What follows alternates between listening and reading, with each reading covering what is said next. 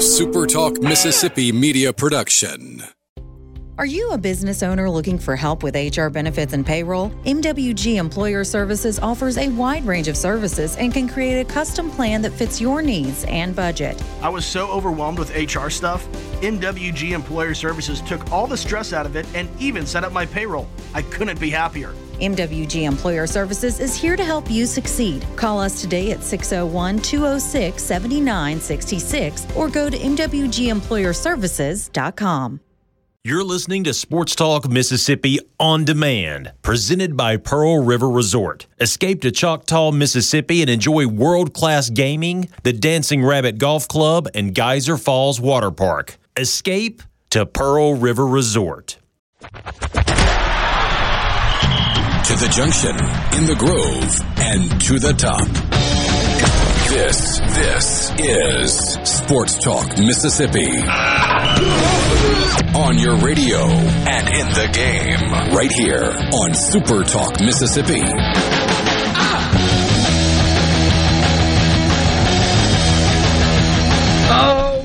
It's time to talk a little sports on this Friday afternoon. Michael Borky, Brian Haydad with you, and there's a ton to get to. There's four teams left. That's it. Count them. One, two, three, four teams left in football for the 2022 season. I understand that we're about to be in February of 23, but the 2022 season has four teams left. There's also some basketball we got to get to. I guess at this point you can call it recruiting that we'll get to later. At this point, who knows what that is? Uh, we'll explain it later or try to explain it later as best we can. Anyway, so we'll get to that in the five o'clock hour. More importantly, we're going to talk to Zac Selmon today. Really excited about that conversation. Uh, I want us to talk to him about a lot of things. I can't wait to hear his perspective on Oklahoma and Texas's move to the SEC because he was at Oklahoma. I have a question in, in administration yeah. when that was decided. So I can't wait to hear his perspective on that as well. Yeah, I've got, I've got, uh, I've, you know, obviously I've written down some questions when I want to ask, and, and that is among them for sure. And also, hey, how are you going to raise NIL money to compete with Texas A&M? But you know, uh, other stuff well, we'll get to that. Yeah, we'll, we'll, get to that. We probably shouldn't like put him on the spot of how can you catch up to Texas A&M or, or whatever. We probably shouldn't do that, but he's been yeah. busy, by the way. Uh, followed his men's basketball team to Tuscaloosa, followed his women's basketball mm-hmm. team to Oxford. So he's not really giving himself mm-hmm. a chance to settle into his office. He's on the go, following his I think, I think everywhere. he's in the office of the day and then getting up and making these trips. I mean, you got to, you know, those are the two closest trips. You can leave a little late, eight yeah. o'clock tip. You can leave at five and and get there with plenty of time. You want to be part of the conversation? We'd love to have you on the text line 601 879 4395. That's the C Spire text line. Please don't text and drive. Use your voice text feature on your C Spire phone. Although Sometimes it makes you look like an idiot, like it does me all the time. I love voice text despite the fact that it constantly makes me look stupid. It's safer than looking down and actually oh, punching in the messages on your phone. We're phone. blaming the voice text for that? True. True. Come on. Uh, anyway, but yeah, we'd love to have you be a part of the show. We our first message of the show was Kermit needs shooters. Ole Miss hasn't shot this bad in a long time. Uh, I, th- I think it's a little late in the game for uh, for that, but yeah. we we appreciate trade deadline's come and gone, hasn't it? Yeah, yeah. I, I think we're past that. Although I, I, do think that we should just start adopting those terms. I mean, you know, Lane Kiffin called the portal free agency. Why don't we just call it that? Not the portal window, free agency. Free agency ended last week, and free agency will well, begin again in May. We could go a step further and, and sort of keep the same terminology, but you know, in uh, in soccer, it's called the transfer window. Yeah. You know, the transfer window is open uh, from June to the last week of August, and then it's opened again first of January through uh, the first of February, I think. Those are your windows for transfers. Same thing here. There are transfer windows. Yeah, it's just a professional sport now. Might as well talk about it as if uh, it is one. Jared says USM Media Days. Dustin Dickerson was named as a relief pitcher, a hundred mile an hour shortstop. Yeah, I guess Chris Lemonis and Mike Bianco also met with the media today. All three did their media Yeah, day thing. All three on the same day. I wonder if that was collabed or not. I, I'm going to go on a limb and say that is just an odd coincidence.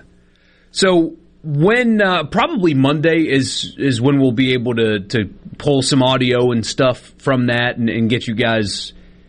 You know anything interesting that stood out? For example, Mike Bianco gonna start shifting.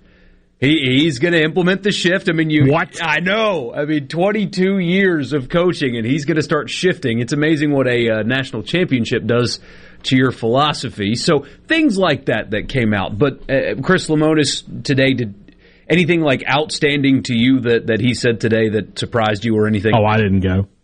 I didn't go. you had you had business to attend to. Well, you know what? I, I, I we, talked to Chris Lemonis on. I had him on the Thunder and Lightning podcast a week and a half, two weeks ago. Uh, so I I was like, what what could have possibly come up between now and then? And of course, with Chris Lemonis, you know, we know that we'll talk to him every Monday during baseball season, and we'll get you know a, a, that that perspective every Monday. So I left today for my uh, cohorts on the beat to write their stories. I, I, I did not participate. Somebody asked any update on Dylan Johnson. That's gonna. That's what we're talking about. The recruiting or whatever that's uh, to come for the college football fix at uh, at five o'clock. Although we can't tease it because there was a guy last night. Hated. I was using what you were saying as like you know why I was so confident. But there's there's this guy that was trying to tell me yesterday that you're an idiot for thinking he's going anywhere else because he's already at Washington. And I said no. And he was like, "Yes, he is." And I He's said, "He's definitely "No." not at Washington. And he didn't believe me, and I was only confident in that It because was on you. Twitter. Yeah, Oh, now I get to look at it. Okay, great. That's outstanding. I, I love to go back and look at stuff like this. and I, This I where- used the remind me of I- this in a week thing to to. Yeah. I, I always, I always just drop the uh, whenever it happens. I just quote tweet it with "You sure?" you know, don't don't get up there and if you're not sure, you're not sure. Get another message. Just an FYI, Southern Miss. Yes, they did, by the way. Uh, won again last night, 73-57 over Arkansas State to improve to 18 and 4 and 7 and 2 in the Sun Belt. Crowds are growing as well. And Southern Miss is 11 and 0 at home this season. Borky's definitely right when he says people care about good basketball in this state. Yeah, crowd looked great, especially for a weeknight. And Arkansas State is not going to be top billing in the Sun Belt either. But yes, exactly. I, I the the people that try to tell you or tell us that ah nobody cares here. False. False. It doesn't even have to be great. Just be competitive and people here care. How do i know? I've seen it with my own eyes in southern miss last night. Again weeknight not a super duper sexy opponent and coliseum looked great last night. Good crowd. Really funny thing we might talk about later happened during the international students recognition Ah, forget it. We can talk about it right now. Did you see the video? I mean, it's Australia's greatest treasure, isn't it? So, It's Bonza. so Southern Miss last night. Uh, I guess it was student athletes, right? It was international Yeah. student athletes, or or even just international students. Either way, Yeah, they had a big line of students on the court from various countries around the world, and most of the students had the flag of their country of origin in their hands as they were getting recognized, uh, like who they were and what country they were from. Really cool thing that Southern Miss did last night. but But the Australian contingent decided, forget the Aussie flag. We've got an Outback Steakhouse flag. just somebody should have been holding up a big blooming onion over their head. Some Aussie cheese fries. I'm trying. I'm trying to think like what other nation, you know, could you have and, not be totally offensive and and and do that with? I, one is not coming to mind. I mean, I'll take it back. A couple came to mind, but they're totally offensive, so I can't say them on the air. But that's fantastic. I, I I don't know if that was just a mistake or if somebody was just having fun. You know, you had the thing with the other day with the uh, the DoorDash guy, which if you find out that that's a prank, and of course, I, I, I really wish some of these kids would start getting arrested. I mean, I, I hate being a grumpy old man guy, but come on. But this is just, I think, good old fashioned college hijinks. Yeah. And uh, I enjoyed it very much. so. Yeah. No rules, just right. Exactly. Yeah, that was hilarious. Uh, The, the DoorDash guy, if you guys didn't see it, it was uh, two nights ago, it was Wednesday night. Uh, Duquesne was Yeah. hosting Loyola Chicago. Uh, boy, have they fallen off. But th- there Yeah. was a video during the course of play where a a guy that was posing as a DoorDash delivery guy had McDonald's in his hand, a bag and and a cup, and walked onto the court looking for the person that ordered the DoorDash during the course of play.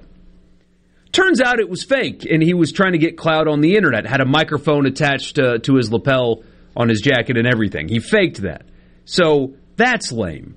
And what should have happened to him is what happened to somebody I saw at an airport recently. So I guess there's this new trend of viral videos where idiot kids will go to airports and run up and steal somebody's luggage and run away as a prank. And one guy had enough. That's not a good And- prank in an air in an airport. Yeah, and grabbed the kid at some point and like was holding him by the hair and was like, "Nope, call the police. You are nope, you're not messing with my stuff." And and held the kid down. And the cops initially put the guy that did that in cuffs until they realized, "Oh, they're they're No. the idiots." But somebody finally was like, "Enough of this crap. You're not taking my luggage. This is not funny."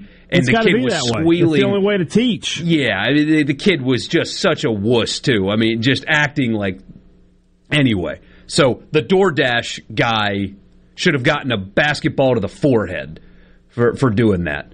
but anyway, so two things when we come back. One, got football this weekend, championship Sunday.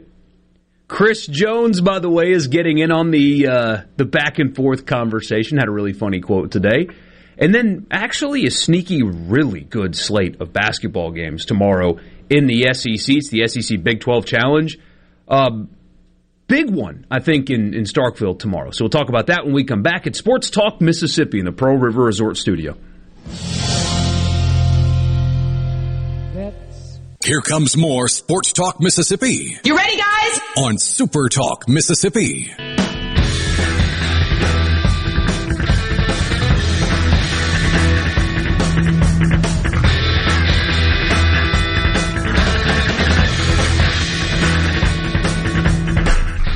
Bob in Itawamba says I need to lighten up. It was probably the highlight of the game. Yeah, true. I probably should. But what happens if one of No, those players no. s- uh, steps on his foot because he's in the middle of the game and rolls his ankle and he's out for three weeks? You know, uh, that kind of I, stuff. I, I am normally, you know, let live and let live, laugh it off kind of guy. I try to be anyway, but these set up TikTok pranks that are happening across the country, it's dangerous. Now, maybe not so much at a, at a basketball game, but some of the stuff where people are coming up to people in Walmart or Home Depot, you do this in the wrong state, and somebody's going to be, you know, somebody's going to have face some dire, dire consequences one day. So I, I mean, I'm not, and I don't think that our our audience is necessarily full of TikTokers. I don't know that a lot of you guys are planning to go out and and on you know show yourself pranking people today, but I just feel like it's it goes too far. And this is a situation where, I mean, that kid could have very easily ended up in jail, very easily. I mean, if somebody had arrested him for trespassing, nobody there wouldn't be a whole lot of uh of of of, of upset people about it. So. So no, this is not one where I'm going to lighten up. I'll be honest with you. I, I, again, I hate playing the, the role of the grumpy old man. Of course, you know nobody plays it better. But I'm not. I'm not to. This is one where I, I just can't just walk away and say, yeah, you know. Yeah. Uh, real quick, before you get into the football, uh, you would know the answer to this, or you would have a take on Would this. Uh, Okay. Adam and Monticello wants to know who you have winning the Royal Rumble tomorrow. I'm so sad that Richard's not here because for Food Friday, I was going to set up everything about you know we were having a big get together to watch the biggest sporting event of the weekend, and we're having this, and I was going to, but it's the Royal Rumble tomorrow night, which is what I'm doing. I, I'm, I'm going to a Royal Rumble watch party. Um, my guess is they will bring back Cody Rhodes this week, and he will win it and go to WrestleMania to dethrone. I I don't know if they're going to dethrone Roman Reigns or not. And the guy's held the belt for almost two years now. It's been fantastic, but I don't know. But Cody Rhodes is my pick to win the Rumble if I were going to bet. I hear you. Well, uh, how much does that cost, by the way, or does it cost anything? Well, because I have a Peacock subscription, and I assume I'm going to somebody's house for this. They do too, so it's you know I guess it's like ten bucks a month, but I use it for that's which I watch Premier League on as well. So okay, comes out nice. Remember all the WWE Network stuff is on. Oh, it used to be like sixty bucks. Yeah, yeah. I mean, we used to have to watch college football that way. Yeah, yeah. I mean, if you had a, a bad non-conference game for your team, you were you were paying forty bucks to watch it. Yeah. Gosh, could you imagine now today trying to charge somebody to watch State play well, New Mexico State or whoever? I still think about that. Oklahoma was it Oklahoma Army? Oklahoma Army that was on some crazy pay per view, and that guy just periscoped the whole game from his couch. Yep. I mean, and a lot of people do that for fights and stuff. They'll, you can find you can always find a, a, a Twitter live or a Facebook live of big boxing matches and big UFC fights and stuff like that. And you can just sit there and watch it. You know, it's it's herky jerky and there's people screaming, but you don't have to pay. And uh, it's not you that's risking that getting arrested. It's it's them. It's not yeah. you. They're not going to come busting down your door, but maybe uh, maybe theirs. Chris Jones today, by the way, got in on the uh, whatever you want to call it, budding rivalry. I guess it was subtle, but I love it, and I love that it's the Mississippi guys that are fueling this. But he ended his press conference by saying, "See you guys in Burrowhead." So he heard what Mike Hilton had to say and what the Bengals people had to say, and it's going back and forth now and back and forth now. Here's the thing, though. If the Chiefs lose this game, can you call it a rivalry? Because at that point, Joe Burrow and the Bengals would own this iteration of the Kansas City Chiefs. It can't be a rivalry if you never yeah. win. It's not like Yankees Red Sox was before 2004 or anything like that, but the Mahomes Burrow rivalry isn't much of a rivalry. It's Burrow winning every time he faces yeah. Mahomes. And it's weird because Mahomes beats everybody else, but he can't beat this guy. And that's that to me is I've been saying for this this whole week is one of the, the best storylines out there. Is is does Burrow elevate himself by going to back to back Super Bowls? He hasn't won one yet, but does he elevate himself over Mahomes as best quarterback in the NFL? Because you, the, the case is very strong, especially when you take into consideration what we're talking about here. Mahomes can't beat him. Yeah. You can't be number one if you can't beat the same guy over and over again. And that Cincinnati team had no business going to the Super Bowl last year, but they had there was one reason why, and it was Joe Burrow. That yeah. he was why they went to the Super Bowl a year ago and had a chance to win. I mean, eh, receiver was open. If uh, what was it, Aaron Donald got the sack right? If he doesn't do that, Joe Burrow yeah. was throwing to it, what Ramsey slipped right, and was it Chase that was wide open? I believe that's correct. Yeah, yeah, yeah, yeah. So could have been a totally different story. Uh, stat of the day for you, Joe Burrow. By the way, three and zero oh in road playoff games. Hasn't lost a road playoff game. Has three wins. That is more than Peyton Manning and Joe Montana. How about that? I mean, I can believe that. I can believe. I mean, with Joe Montana especially, I don't know how many road playoff games True. he actually played. The 49ers were always the one seed when he was there. But for Manning, yeah, I mean, think about all the times Manning went to New England and he didn't walk out a winner. So, yeah. The defensive talent, speaking of Chris Jones, from Mississippi mm-hmm. in these two games is pretty yeah. awesome. So it's mostly dominated by state, right? They've got four like high profile defensive players. Ole Miss has one, yeah. but still it's Fletcher Cox and, and Slay and Jones and Willie Gay and Mike yeah, Willie Gay's become a big time player this year. Uh, I mean, defense from this state, again, mostly yeah. state, but still, I mean, well, these I mean, are elite players. The, the, the two all pro defensive tackles, both from Mississippi State this year. Not the Pro Bowl, the all pros. It's Simmons and, uh, and Chris Jones. Simmons is, I guess, if not this offseason, next offseason, he'll, he'll finally roll into that $100 million guaranteed deal. Chris Jones, Chris Jones is probably the best defensive line. I think he may have overtaken Aaron Donald as the best defensive lineman in pro football. Uh, Fletcher Cox is nearing, you know, I mean, it's hard to believe that Fletcher Cox, this is his 12th year, wow. or 11th year in the league. I mean, he's nearing, he's, he's going to be a Hall of Famer. He's got an, he's got a Super Bowl. Yep. He's been a, a Pro Bowler and an All Pro. He'll, he'll probably end up as a Hall of Famer. Um, yeah, the, the, the, defensive line talent from, I mean, we've been talking about it for years. That's not mentioning guys like Preston Smith has had good years. Montez Sweat is having good years. Yeah, he was Um, much better this year, Montez Sweat. Yeah, yeah, I, I thought so as well. So, and there's just so many guys, and, and, and you know, and not just not just defensive linemen. Obviously, that's where the but, but Willie Gay, like I mentioned, has become a big time player for Kansas City. Darius Slay is or was the highest paid cornerback in the league at one point. Martin Emerson had a great first year in in Cleveland. Cam Dantzler has been a good player for, for Minnesota. So, I mean, all these guys that Mullen recruited through the years have just turned into to, to stars. That's great for Mississippi State's recruiting. Who recruited Emmanuel Forbes? So Forbes signed with Moorhead and was part, but he was part of the class that you know could have left mm. because Leach came in, but he ended up staying out. So he he, but he was signed in December of 2019 uh, as part of the class of 2020. Because Mel Kiper has him uh, as a first round As in 23rd to the Vikings, so you would have you might have two state players on the uh, locking it down for the Vikings. There, you'd have Dantzler and uh, and uh, and Forbes possibly. Is there anybody in this front six, the 2023 version of state, that will become, you think, that level? Not just, you know, get drafted, be a good pro, but like be Fletcher You know- Cox or somebody like that. I, I don't I don't know about that level of talent. I love Jaden Crumedy, and I think he can be a good pro, but I don't know that he's. But at the same time, you know, think about a player like Denico Autry, who, uh, quite honestly, at Mississippi State was just a decent player, wasn't a great player, but he's been in the NFL now for going on a decade, and has been a great player for the Colts and now the Titans, and has been a consistent guy who can get after the quarterback. So maybe he could have a career like that.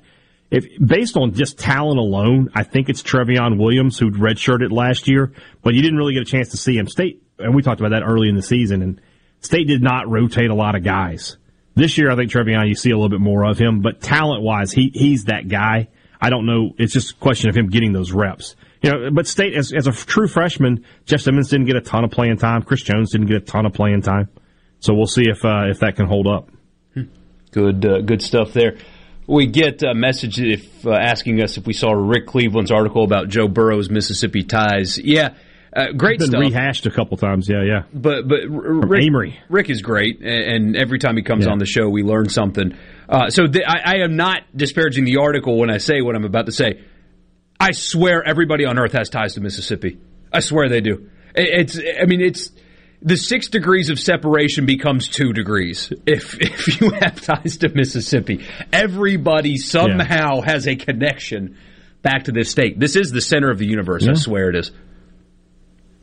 I'm sure Mahomes has relatives here. I'm sure. Uh, Yeah, somewhere down Jalen the Hurts. Jalen Hurts was going to commit to Mississippi State, and then he went and camped at Alabama, and Saban offered him. So there, there's your connection. That Yeah. to that. He and A.J. Uh, Brown that are was tight. Mullins. He yeah, Mullen's. Uh, he was Mullen's top QB target in whatever. I guess that would have been the class of 16.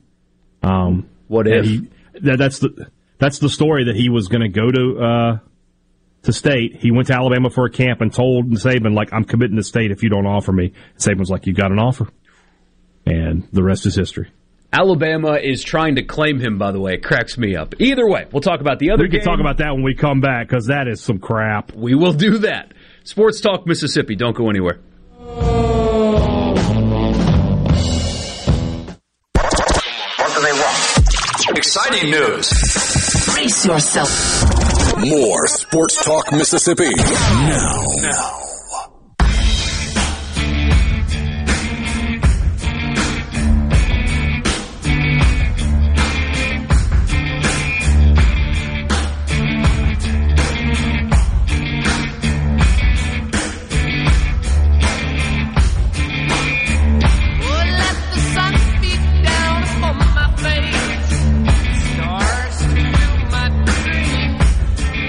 The Eagles hosting the 49ers. Jalen starting quarterback for the Eagles. As you guys know, played at Alabama, played well at Alabama, but remember, got benched. And after he got benched, was a good soldier, handled it well, came and saved Alabama's you know what in the SEC championship game, and then transferred to Oklahoma and was really, really good at Oklahoma. So the question is because both of them are claiming him this week with all the graphics and all the built by Bama or whatever Oklahoma's uh, slogan is. Uh, he is involved in all of their promotion leading up to the game, both schools. And he did play at both schools, but which one has the right to claim Jalen Hurts as their own going into this game? It's been a pretty hot debate on the internet streets about who deserves yes. to claim him or who gets to claim him. So, who is it? It's Oklahoma. It's it's where you transfer to and where you finish up. Is Ohio State claiming Joe, Joe Burrow? No. I don't think so. No. You know, and I understand Hurts did a lot more at Bama than Burrow did at Ohio State, but it doesn't matter. It's where you finish up. You know, and, and like you said, he got benched. He got benched at Oklahoma or at Alabama. He got he got moved to the side.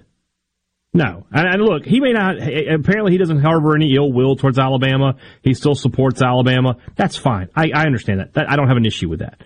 But Alabama does not get to claim him today. No, no. I mean, if you get divorced, if you have a divorce and then you become famous while you you remarry and then you become famous, your ex-wife doesn't get to say, "Oh, that's my husband." Yeah, no. Yeah. It's who you're with now. It's who you finish the job with. Especially when she's the one that leaves you. Yes. Yes. She left you for somebody she thought was better. One message Hurts will no, always be built by Bama. Did he get a degree from anywhere? I assume he has multiple. Um, smart kid, yeah. and, and they're always in school.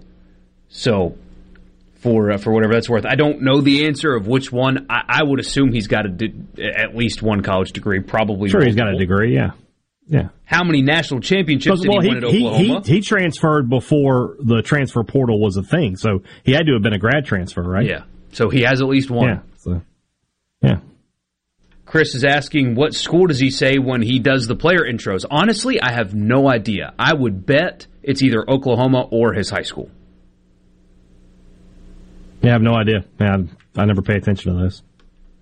He graduated from Alabama before transferring. Does New England cl- get to claim Tom Brady? Same concept, huh? No. What kind of same concept? You know, they don't. Do, it's not like the Baseball Hall of Fame where you wear a certain hat on your on your on your plaque. But what are we talking about here? Do you not? I mean, if who do I associate Tom Brady with? The Patriots. Yeah, he played there for much longer. He didn't get benched by New England. It's a either. pro. He didn't get benched. He just left. That's not. That's not even close to the same thing. Yeah, when you're talking about professional sports with contracts and stuff like that, it's different. I mean, Sam Mills is honored in uh, the Panther Stadium, but who did he play for? He was a Saint. Yeah, yeah. But either way, Chase says uh, Hurts is a very odd scenario where I think both can claim him. Ohio State can't claim Burrow. I agree because they chose somebody else over him, they and Burrow never Burrow. played there. Texas Tech can't thing. claim Baker Mayfield, but Hurts won more games and played in bigger games at Alabama than Oklahoma. No doubt. Well, I don't know about played in bigger. I guess he played in the national one national championship game or two, I guess, because he lost one. But I just I just disagree. I think that the last stop on the trail is where you go, is where you where you claiming yourself. I mean, do, do we really think that in a couple years, you know, Jackson Dart's is USC going to claim Jackson Dart in a few years? I don't I don't think so. No. Mike and Grand Bay, the uh, the cold water says, "Who really cares about Hurts?" Um, I do. Oh, Mike. Man, I just don't. I just don't know. We. I don't know how to make people happy. I don't either. I just we're, want to make them happy. Talking about the starting quarterback in the NFC Championship game, which happens this weekend, who played against both Ole Miss and Mississippi State, probably Southern Miss too in his career, to, with the way they schedule. I, I don't remember yeah. what years, but I, I would bet that he did. Southern Miss fans, chime in. Did did you play against Jalen Hurts when he was at Alabama? So I think it, we have they did. We have at least two schools in this state that played against the guy, and he's in the NFC Championship tomorrow. I don't know, maybe, Mike. Maybe you're right, but uh, state doesn't claim Schrader. I mean, you don't ever hear Mississippi State fan. I mean, he, well, he's still in college though. Well, you can't really do a lot of claiming there while you're at the other school. Let's see here, 2016, 2017, 2018, and he was gone. No, he didn't ever play Southern. Oh, that's a shame. Well, we still they played we got Southern in 2019, so when Tua would have been the starter, and he would have been in Oklahoma at that point. True story. Southern Miss, uh, uh, of course, there's there's a financial incentive involved with the way you schedule, but Southern Miss ain't scared of nobody when it comes to scheduling. Ain't scared of nobody. Who claims Russell Wilson? Where did he finish? NC State. NC State. I don't know that Wisconsin claims him. That's a good question. Going back, I don't remember. I don't remember Wisconsin being on social media like our guy's in the Super Bowl or our, you know, our guy. We love him. I don't. I don't remember that. But of course, that's back when transfers were a lot more acrimonious, and you know, when people transferred, it usually was a bad situation. It wasn't just popping yourself into the portal and calling it a day. Different time. So last stop on the trail. So the Patriots can't claim Brady, but Alabama can't claim Hurts. I think what he's trying to say is so the Patriots can claim Brady, but Alabama can't claim Hurts. Right. You got it. Paul says when people think of Hurts, they think of Alabama. I bet people in Oklahoma don't. You know, I would because I live in Mississippi and I saw Jalen Hurts live three times play against Mississippi State. No, uh, sorry, Wilson finished at Wisconsin. He transferred from NC State to Wisconsin. Okay, so it's the other way around. All right, well then it doesn't matter. Just reverse everything I said. You know. And apparently he says Russell Backed Wilson from a whole pack of Badgers. Huh. That's pretty cool. So he mixes both well, a wolf pack of Badgers. That's pretty cool.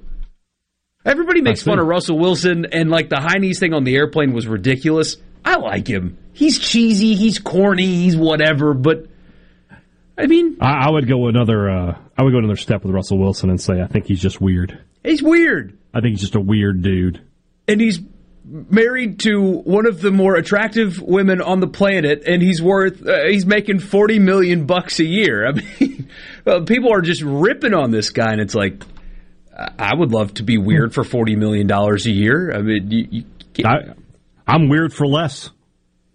a lot less. I come on the show every day and do whatever it is that I do. I'm not making forty mil. I, I don't know if we're uh, if we're worth that. We may not be. We aren't. I, will I'll tell you for for a fact that we are not. We are not worth forty mil. Chase uh, is got a gotcha here. He said the fact that y'all got Wilson wrong proves certain people with enough success can be claimed as both. Fair enough. Who's winning that game tomorrow? Eagles. I think so too. I just I think the rookiness, the rookiness. of Brock Purdy is going to come into play. For some reason, I got I, Eagles Bengals. Me too. Which I think would also be the most entertaining I think. For sure. For sure. Then we have an Alabama LSU matchup there. Oh, yeah. For the quarterbacks. Uh, somebody on the text line said that uh, our Alabama hate is showing today. I'd love to know is it? how. Is it showing? Good. Good. I'm glad it shows.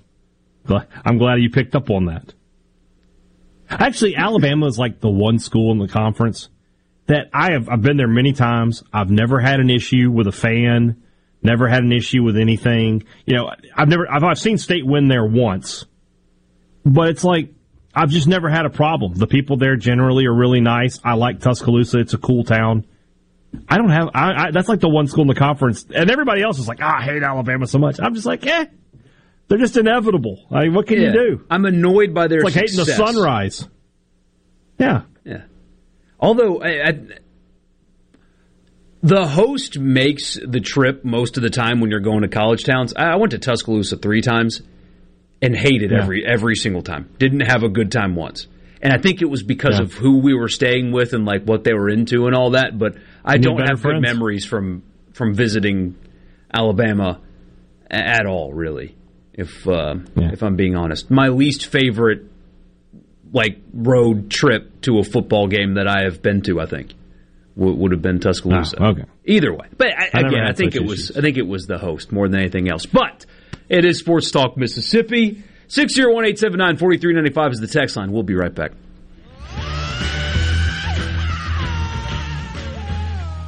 More Sports Talk Mississippi now. Now.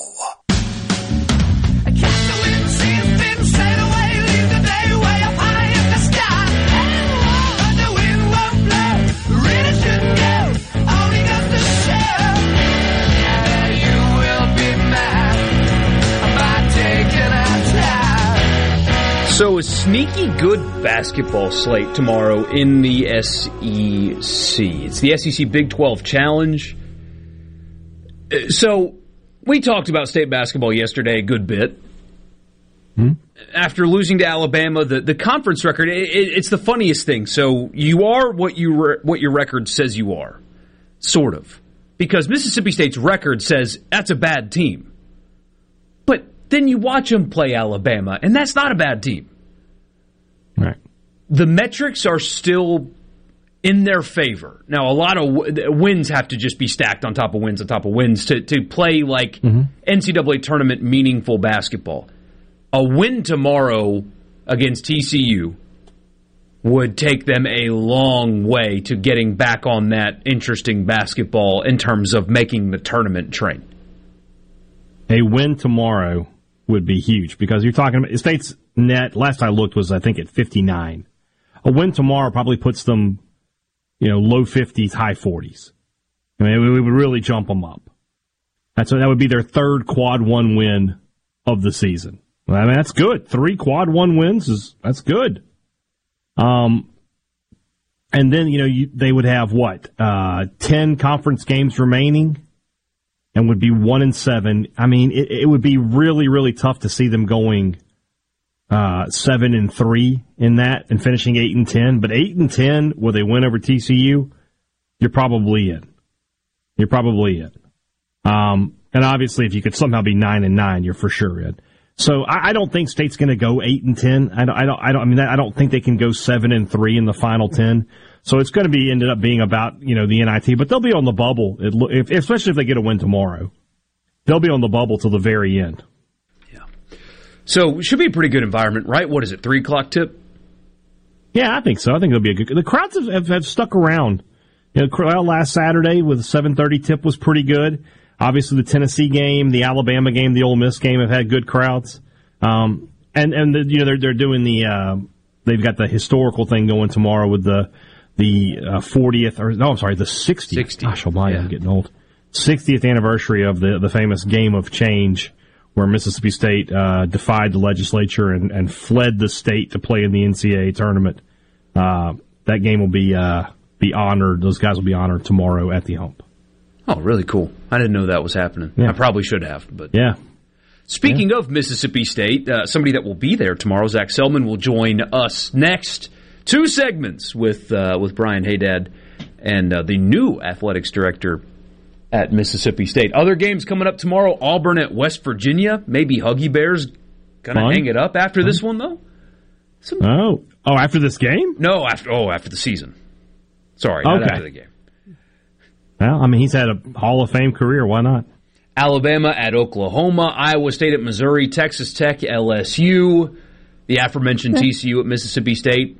Here's where it gets fun. After TCU State, Arkansas Baylor, ranked Baylor team in Waco, Yeah, Texas at Tennessee.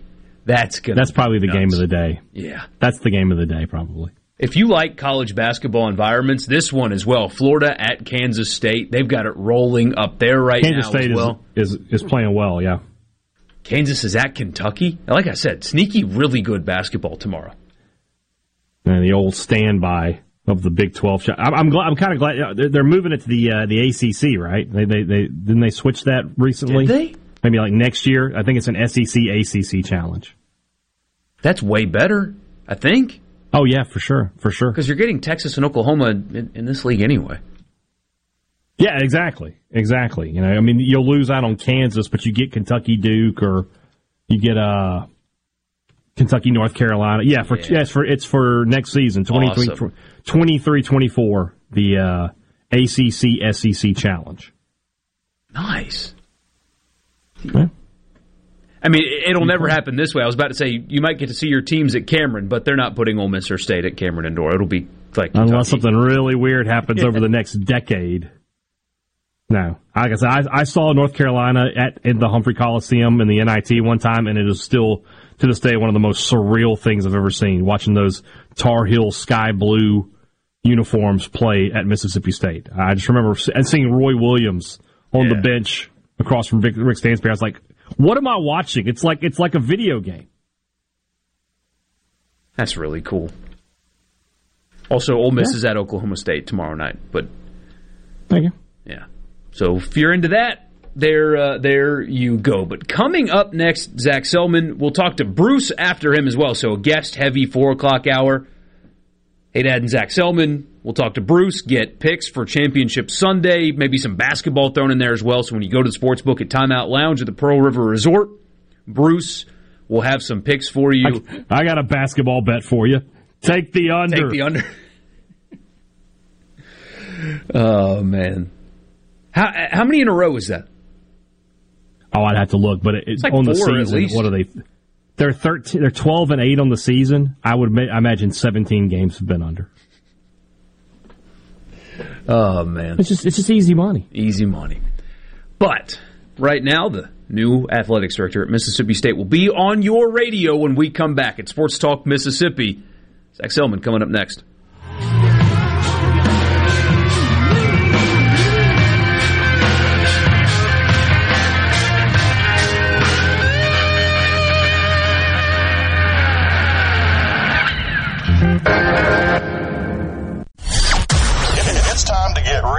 Real sports talk for Mississippi.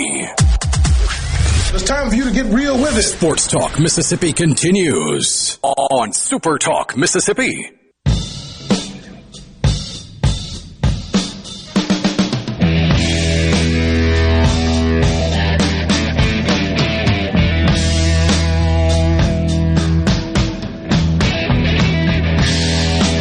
Sports Talk Mississippi with you here on a Friday afternoon. Michael Borky there in the studio. This is Brian Hadad, of course. And now we're going to be joined for the first time since he uh, arrived here in the state of Mississippi, the new athletic director uh, for Mississippi State. Zac Selmon, joins us on the Farm Bureau guest line. Zac, before we talk facilities, vision, anything of that nature, I've been wanting to ask you one question since your first press conference.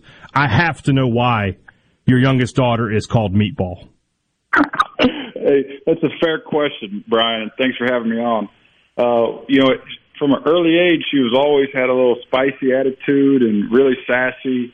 Uh, no neck, really big kind of afro. So uh, we just said, "Hey, you look kind of like a meatball," and it stuck. And still to this day, every morning I ask her, "Do you still want me to call you meatball?" And she loves it. Her principal calls her meatball. So the origin started when she was uh, just probably seven, eight months old. We could tell she was a little spicy. That's a great nickname. Just just off the bat, I want to let you know. I give you full credit for that. That's good stuff. So, in, in Oklahoma, the Selmons are, are like royalty. That that is the, the royal family of Oklahoma football. I don't know if Mississippi State really has a family like that. I would say obviously with Ole Miss, you have the Mannings. What is it like growing up in a family like that with that kind of of love and attention around your your dad and your uncles?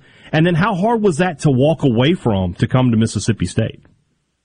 Now, you know, growing up in, in our family, you never really thought anything was was special or out of the ordinary. You just knew that we had some great role models, um, great men in our family, um, and not just the ones that played football, but there was three older uh, brothers as well that were all great role models to us and great women. So we never saw it as, hey, they're great football players, all that. And I think probably later on in my life, I started to realize really how special what they did was um, as football players, and a lot of it's just by circumstance and and you know my dad and my uncle Leroy are 11 months apart, but they were raised as twins and have another brother Lucius that's only a couple years older. So just by circumstance, they could all play, and it's really hard to do to be able to have three brothers that you know make up a defensive line in a three-five defense. Uh, so I realized how special it is, um, and but really thankful for their, uh, I guess, example they always showed us. But one of the things they always taught us too was uh, you can use the game of sport, you can use the vehicle of, of uh, intercollegiate sports to do a lot of great things. I mean, my uncle Leroy went and was the AD at the University of South Florida, and I remember spending a lot of time with him when they were starting the football program there. Uh, shoot, their their uh, offices were trailers, and just kind of getting it started with Coach Leavitt, and just realized that really opened my eyes. That again, doesn't matter the place; it just matters that you have the ingredients uh, around you, where you have you know higher education and sport and a, a pivotal time in young people's lives. So that's kind of uh, why I loved Mississippi State. And at first, it was uh, my first conversation with Dr. Keenum to tell how he was a man of integrity and how genuine he was. Uh, one of the most passionate fan bases I've ever been around. Um, clearly, you know, being able to compete at the highest level. And I love the fact we have a, a great challenge in getting to compete in the SEC. You left a, a, school in Oklahoma that you know we, we, could easily say is the top dog in the Big Twelve conference, and, and a, a, school where you know there's so much history and tradition. And then you come to Mississippi State, a school that you know has to kind of scrap for everything it gets in, in, in the SEC, and has done a, fan, a fantastic job through the years of punching above its weight. What was your first impression of Mississippi State from a facility standpoint when you arrived on campus? Were you pleasantly surprised? Yeah, um, very much so. Uh, I think the bones of our facilities are really good. You know, I've worked at um, a handful of institutions and, and played at a Wake Forest where I, I've seen where uh, some other kind of a wide range of facilities. But stepping uh, on campus here really was was pleasantly surprised of, of the bones and the vision that uh, many people before I got here have had, and so I think we'll be in a very good uh, set up and be in a very good position for where we need to go with the facilities and understanding that just the changing landscape of how we operate. Uh, we know we'll have to be flexible and be nimble, but I think we're in a really good spot for right now with some, I already had a meeting this week about where we're at with our facilities and master plan. I'm really excited about, again, where we're at now, but no, we've, we got some bold plans for the future that we'll have to just uh, make sure we, we take our right steps and get those done you use that word vision, and I feel like when people interview athletic directors, especially you know first few months on the job, that word gets thrown out there a lot, and people want to talk about you know five years down the road, ten years down the road. What's something that you'd like to have done short term? Something that you think Mississippi State can accomplish in the first year of your tenure as athletic director? Yeah, my main focus right now is to get to know uh, our people and get to know our student athletes. So I look at as year one, a big goal of mine is just to to bring our department, bring our programs more connected. I think if we've all learned anything in life, and specifically after COVID, is we all long for connection and and uh, being part of something that's bigger than ourselves, and we have that here. And so for me to get connected with people, I first got to know their names, know their stories, hear where they're coming from. So that's going to be probably my number one goal over the first year. If you can sit here and what is it today, the January 27th of 2024. If you can ask me, hey, is the department, is the program, is everybody more connected? And and we could say yes, then I would be very happy and, and feel good about the progress we've made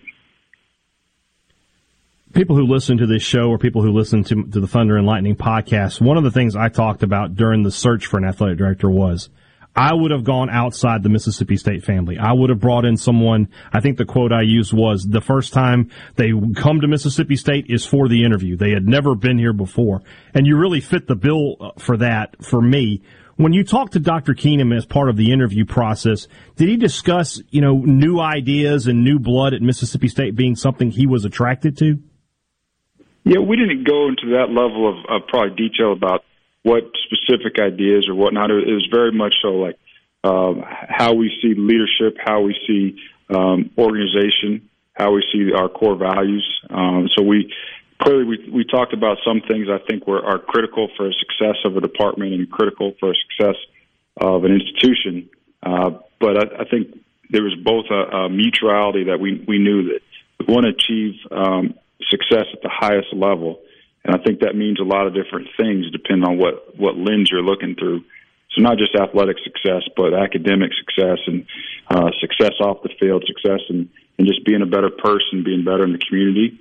So we spent a lot of times on that and how we program, programmatically how you can build an athletics department and morph it into something that can do great things, um, just like our entire institution is. You were a student athlete yourself, played college football at Wake Forest, as you mentioned earlier. What perspective does that give you as an athletic director now? What's something you take from your playing days and bring to your days as an administrator? Yeah, I think about it every day. And you know, first you, mentioned earlier as a as a student athlete, I remember I think my junior year we were picked towards the bottom of the ACC, and I remember that feeling of hey, every outside world nobody thinks we can we can play at this level or compete against uh, the quote unquote titans of the ACC at the time, and we're able to win the ACC championship. So I think that taught me that's the beauty of sport. That's the beauty why we play the games. Anybody can win on any given day. Uh, so a lot of it I, I look at as look, we're, we're always going to have uh, a windshield mentality of that the best is going to come for us, that we have hope, that we have uh, belief in each other, that if we work hard and work together, and I think that's one of the things that Wake really taught me was you, you can't out or you can't cheat hard work. Like you got to show up every day. You got to have a great set of standards, and you got to do little things and, and get masterful at doing the little things right, and, and then the outcomes will take care of itself. So that's something that I think about every day. Uh, it's just there's never, a, I think, a moment of complacency. There's never a moment of we've arrived. It's every day. How can we use the talents and the gifts that we've been given to get a little bit better? And most importantly, not just us personally getting better, but helping others around us get better. And I think that's where really magic happens. And as I as I continue to reflect on my time as a student athlete, I know that's what happened for us uh, my junior year there when we were able to again start at the bottom and then go to Orange Bowl and unfortunately, we lost the Orange Bowl, but we had a heck of a time uh, winning the ACC championship. Zac, we got about about ninety seconds before the uh, the commercial here, and then we'll come back for the for the next segment. But normally, you know, an athletic director, we think the first thing is coaching, hiring, and firing. That may be your maybe your most important role. You have three first year coaches, and then you have a national championship baseball coach from just a couple years ago. How important is to have that kind of stability for you to implement your vision, knowing I don't have to worry about hiring and firing? Like I said, we got about 60 seconds left. Yeah, great. That's a great question. Uh, it starts with, I think, relationships. It doesn't matter partnerships with with each head coach. And you know, recently coming from Oklahoma, we had a handful of uh, coaching transitions, whether it's in football or both basketball. So I think uh, as a as a first year, second year head coach, uh, you always got to look at building the foundation of the program, the non-negotiables. Uh, my dad had a construction company, and I, I learned early on that you know if you don't get the foundation right, you're not going to get anything right. So I think for all of our coaches, uh, specifically our new ones, that's one of the things I'm, we're really going to work together on is how do we lay a great foundation. And clearly for Coach Lemonis, how do we continue, you know, been at programs where winning is great and you get to the top, but staying at the top is, is the hardest thing to do and make it sustainable. So I think my job is to continue to help remove as many obstacles as we can and how we can continue to bring people together and again achieve at the highest levels because Coach Lemonis and others know know we can get there. Your number one for sports talk. Anyone? Anyone? Anyone? Come on, don't be shy. Sports Talk, Mississippi. Bingo, man, bingo. Super Talk, Mississippi.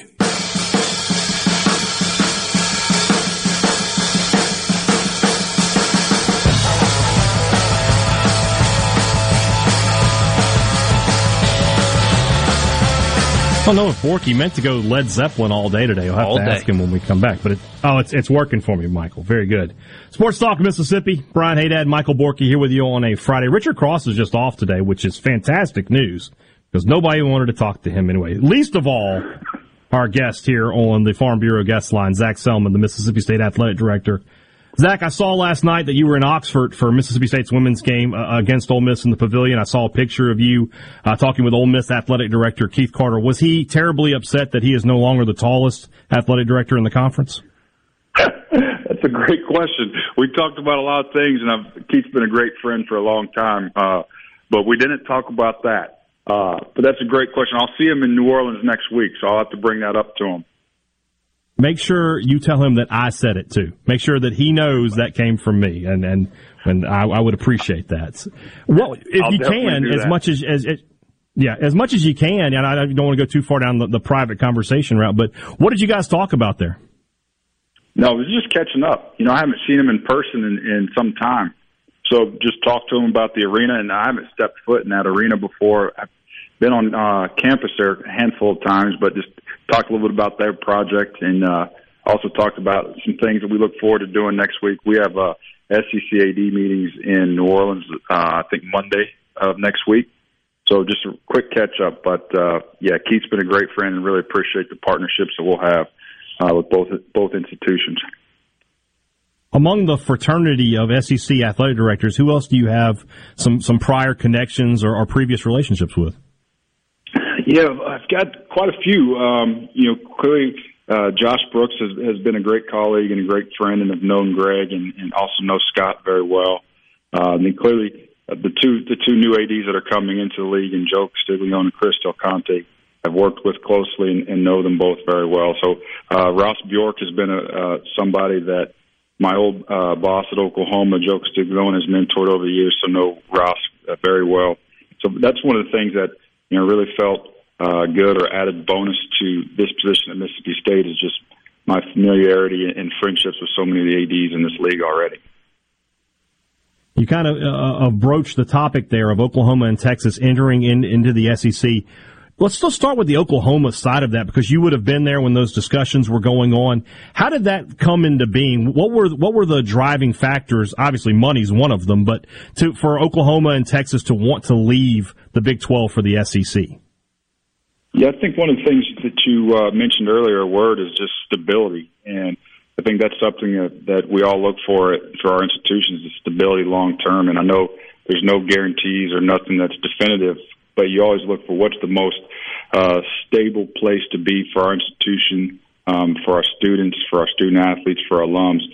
And and I think both Oklahoma and Texas saw that uh, the SEC was was the most stable place and the place that uh, they aligned with and made a lot of sense for them both competitively, um, financially, educationally.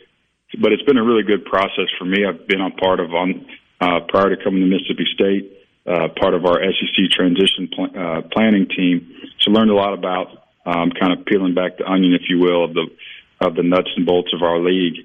And so coming here really helped give me the confidence and also helped uh, with a lot of perspective that I wouldn't have had if we hadn't been studying so in depth over the last 18 months. Do you have a preference? Because, you know, when, I don't know when they're going to be here, 2024, 2025, but the football schedules are going to change dramatically for the SEC when that happens. As Mississippi State's athletic director now, do you have a preference for how you'd like those schedules to look? No, I think uh, just uh, from a high level, uh, I think we all want balance in our schedule. Uh, you know, we, clearly we know the the quality of teams uh, week in and week out in our league. So I think balance. Uh, you know, I'm a I love I love college sports. I love the rivalry, so I want to make sure that we uh, continue to make sure we preserve the great rivalries, and also make sure we give our, our student athletes and their parents enough opportunities to get watch their kids play.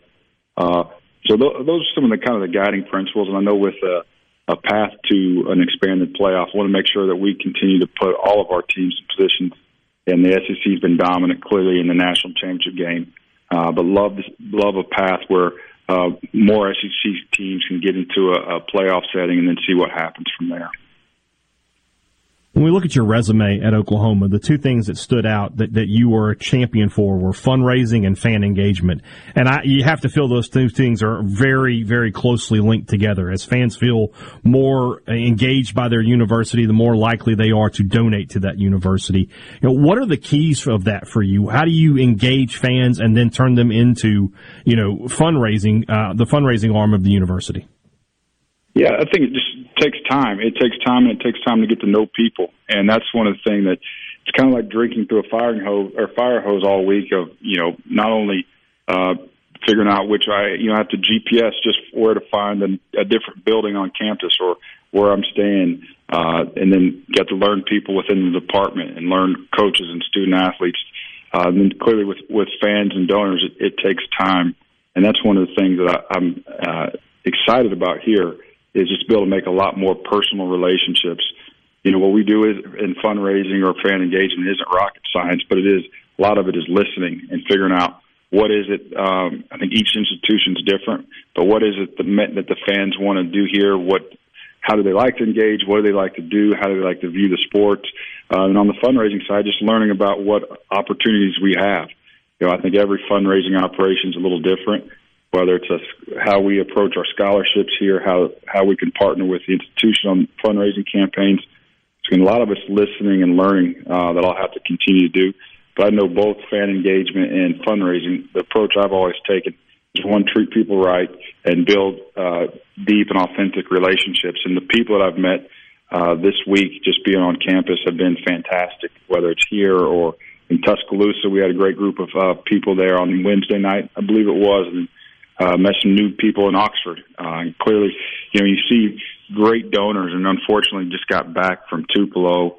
Uh, one of our great donors passed away, Hassell Franklin, and you're in a room with uh, people that genuinely love and care Mississippi State, and that's one of the things that again excites me the most is how important, how passionate uh, our stakeholders are, because there, there truly is a lot of special things going on on campus right now. And of course, speaking of fundraising these days, it's not just about what the university is doing, but it's about NIL. You talked about NIL in your opening press conference. As an athletic director, what beyond talking about it, what can you do for NIL at your university? Yeah, I think it's just to educate people that it's uh, it's here, and NIL is something that we all have to embrace.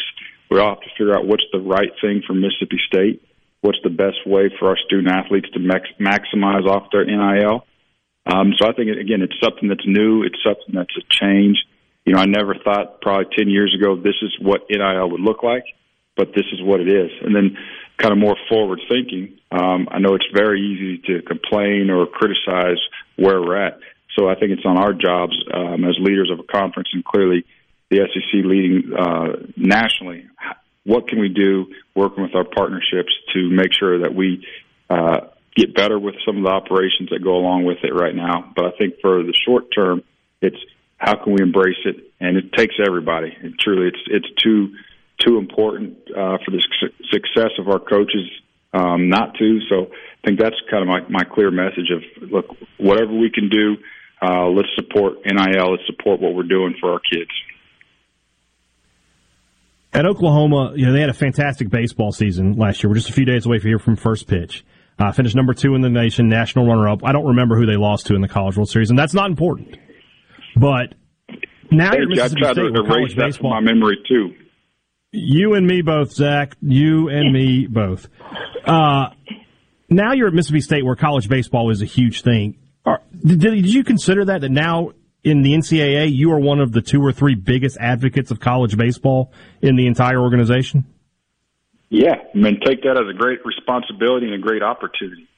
You know, I'm actually staying in one of the lofts right now, and it's incredible. I remember calling and FaceTime my wife right as I got here. Uh, it was late uh, Sunday night, and again, you can hear it, you can uh, read about it, but until you experience it, and I still haven't experienced this my first game, but have met with Coach Lemonis this week and just saw him again this morning so I take it with great responsibility, great pride to make sure that uh, we do everything we can to not only uh, preserve what we're doing here, but continue to preserve and advance the entire game of baseball.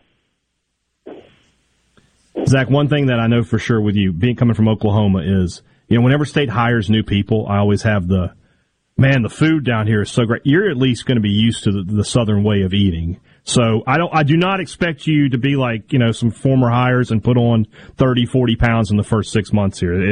Is that going to be, a, that shouldn't be an issue for you, should it? No, I hope not. I hope not, but I, I do kind of like my clothes a little bit like you're, you're going to Thanksgiving. Have a little stretch. Zac, you're a man after my own heart. I appreciate this very much. Zac Selmon, Mississippi State Athletic Director, thank you so much for all the time today. Looking forward to talking to you again very soon in the future. Brian, thanks, man. Hail State. That's Zac Selmon, Mississippi State Athletic Director on the uh, Farm Bureau guest line. We appreciate him coming on. When we come back, we're going right back to the guest line because we're talking to Bruce Marshall from the Gold Sheet. He's got winners for you guys for the uh, NFL Conference Championship weekend. We'll be back right after this.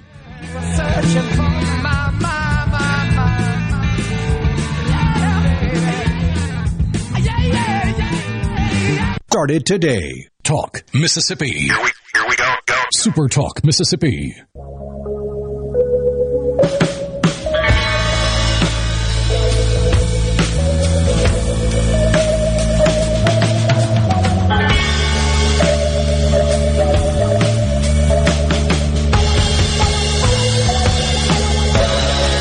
Really appreciate Zac Selmon coming on the show.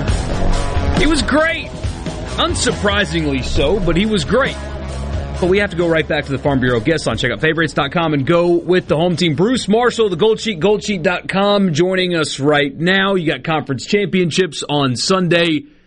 And also basketball this weekend. A sneaky good slate of basketball here uh, in SEC country, Bruce. But let's start with football. First of all, we appreciate your time. And second, for some reason, the two of us today are riding the Eagles. Like last week, we were kind of high on the Eagles, and here we are again uh, doing the same. We had KJ Wright on the show yesterday, and he said that Brock Purdy's rookiness is going to be the difference in a bad way for him in this game. So when you look at the NFC Championship, what uh, was your deciding factor uh, for how you made your pick? Well, you might be right, and you were right last week on the Eagles, and I was wrong because I thought the Giants had played them tough. So we'll uh, I, I get these things wrong sometimes too. Uh, and you were right last week. That could again be the case here. Um, my, my thought in this game that the team that can better establish the run is going to have an advantage here, and I and I think the, the Eagles in particular are not going to be able to do what they did to the Giants last week when they looked like Tom Osborne's Nebraska. And when, when you can do that, everything opens up. It made things, it was the perfect scenario for Jalen Hurts, who's still not 100% with the shoulder. But uh, that made things easier for him, and they just physically beat up uh, the Giants. They are not going to do that here, I don't think. So the key is what is San Francisco going to do? It took them a while to do enough to get by Dallas, which really challenged them last week. Uh, but you know, Dallas challenged the Eagles this year too, so they do have some real defense there. My thought is the random element is sort of Christian McCaffrey if he's healthy and he's sort of the X factor that there's not another weapon like him almost in the league. And the Niners have been a different team since he's been there. I mean, they have won 12 in a row. As for Purdy, I understand some of the concern uh, for him, uh, and he's gotten away with a couple of things that could have been mistakes the last few weeks. But, and I'd point out him for someone this age as he is, and he's, he's had almost a half season of NFL starts now. But I mean, he's played more quarterback and started more games. If you go back to college, he's a four-year college starter, uh, and it's it's not the NFL, the Big Twelve, but he know. I mean, he's a quarterback. He knows how to be a quarterback. He knows how to play football. Um, he's poised. Kyle Shanahan said he's the most poised. Not just rookies, he's one of the most poised players ever. You can tell what they're doing with him. They're able to open up the whole playbook. He's not afraid.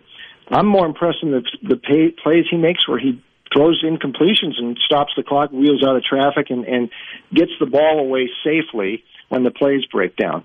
Um, and down the stretch, that drive to the field goal last week really was something. I thought late. That was the most impressive drive of the game, about eight minutes, and they created these short passing alleys for him to hit McCaffrey out of the when they line McCaffrey out wide or Aiyuk or Kittle they got a lot of ways they can beat you. Now he's on the road this week. Most of his stuff has been at home, uh, but I don't think he's going to be a negative. I think they're big play people. I think their defense is going to make the difference. So I we had it 23-20 Niners, but it's tough. The edges are very small here. You might be right, like in the Eagles. So uh, you certainly were right last week. So 23-20, you also like the under here.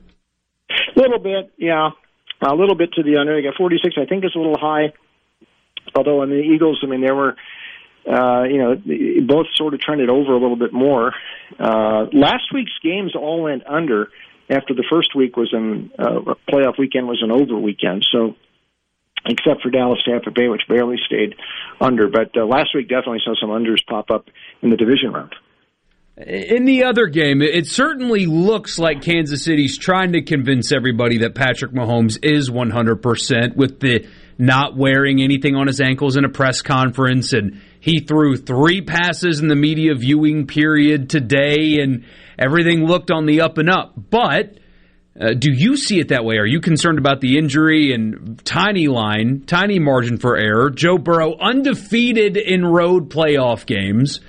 What's up here? Yeah, Joe. I mean, Burrow is he's he's he's Joe Montana forty years later. I think. I mean, he is. That's who I see with him. Let's not forget he won a, uh, a college football national title for a team coached by Ed Orgeron. Now, he's going to be the only quarterback in history who's ever going to be able to say that. So he is something special. As for Mahomes, um, um, I, I laugh a little bit at the stuff the Chiefs are doing. If he can sit and throw, fine. Um, he, what his strength is and what makes him otherworldly is making is off script, making plays on the move, making plays running. I mean, just standing there showing he can throw. I want to see him move and that's what makes him special. He's he's he's a very good quarterback, and he can win a game like last week in the pocket. And I don't want Noah Jacksonville didn't throw more pressure at him in the second half because he wasn't moving. Um, but when he's not moving, he's not the same. And oh, by the way, he's the last three times since last January he's played these guys when he's been healthy. Kansas City has lost. The better team is Cincinnati. I think they are totally confident. I think they've got the Chiefs intimidated a bit. Um, that defense knows what, how to play Mahomes when he's healthy. Uh, they're going to cause problems. KC might be able to run a little bit better this year. Pacheco and McKinnon, I think, give them a chance to maybe uh, do a little bit of business on the ground. Maybe. But Mahomes is not going to be 100%. And if he's not 100%, they're not the same team. And when they he was 100%, they couldn't beat these guys anyway. Cincy 24-17, I think they're going back to the soup. And uh, it's Joe Burrow, something special, man. I think he is the, like I said, the modern day Joe Montana. High praise, but I mean, everything that he has done to this point tells you that uh, it's deserved. Bruce, before we uh, switch over to basketball for a couple picks there, tell the people where they can get your stuff. Thanks, Michael. Check us out online, goldsheet.com. We got the write ups on these games for this week, though. He just kind of told you what what we thought on the basket on the football. The Super Bowl issue will be out, what, two weeks we'll have that. And then uh, every day, though, we got this Gold Sheet basketball. Now, that's a good read. College games, got some good games this weekend, too. Goldsheet.com. My picks are up there, also at Vegas Insider and DonBest.com. So we've got some pretty interesting basketball coming to SEC country tomorrow. Uh, but let's start with one in Starkville, a local example. So TCU at Mississippi State. Uh, what do you see happening here in this game? State's been struggling record wise, but if you watch the team actually play, they looked especially good the last time out. Weird to say in a loss, but still feels like they've got a shot here. Do you agree? Yeah, yeah. If they play like they did against Alabama, and actually, I thought they played well against Tennessee last week too, um, and they were in that game until you know late. Um, but you know they, they've slowed the pace to a, to to an extent that I'm my first uh, default recommendation with uh, with Mississippi State is under. It's, Coach Jans is doing a little bit different than Howland did. The offense really came when he had guys like Molinar the last few years. It really came from the perimeter. Um, and this year, I mean, he's been trying to go inside. I mean, they pulled Tolu Smith out of the you know the game on the weekend against Florida um, and they they try to go inside a little bit more. They're not getting quite that production from the perimeter. That's going to make it tough for Mississippi State to beat a really good team. No, I mean they did. They beat a couple. They beat Marquette. I know back in pre-league. Um, but right now it's kind of going the wrong way. I think TCU probably wins this one close, but I might look at under first. I haven't seen a total yet. I should probably take a look at those. Uh, but uh, under is my first call at Mississippi State because they have they have definitely been trending under for the last uh, month.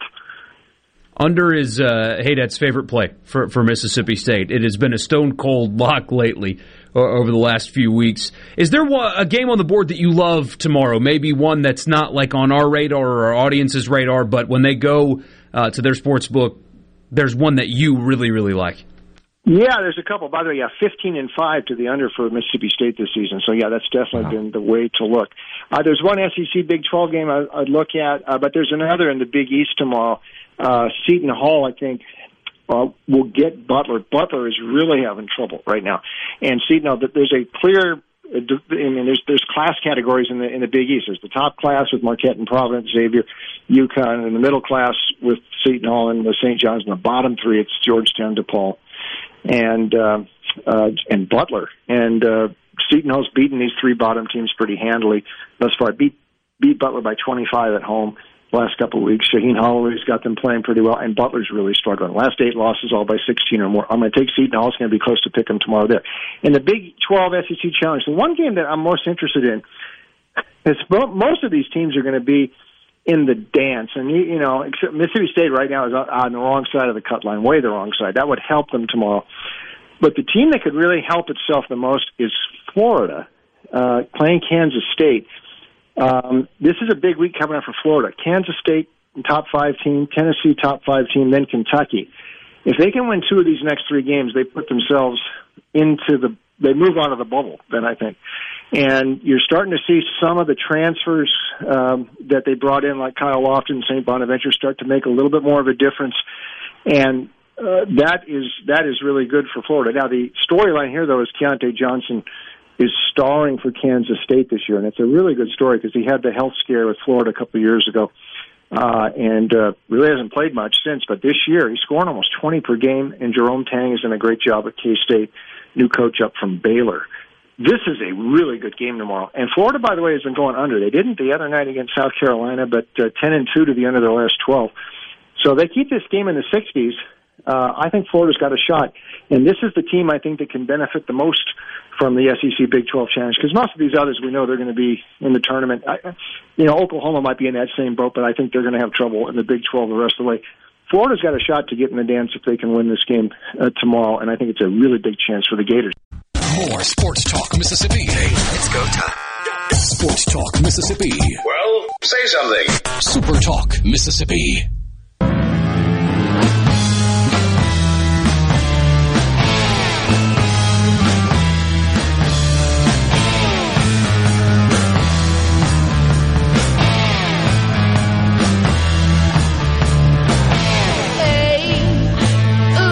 And Boomble says this guy's depth of knowledge is absolutely insane. Yeah, Bruce, eh, when you. It really is. I used to have access to the gold sheet when I had a little bit of extra money. I don't anymore, so I don't have access to the gold sheet. Now you have a kid. The the depth uh, for I mean it's every single every game, all of them. They have why they pick and the reason why. Every single game. It's not just somebody like, eh, I like Tennessee. Check. It's like, no, here are and of course they have, you know, the database with all the historical trends. Like he said, state goes under right.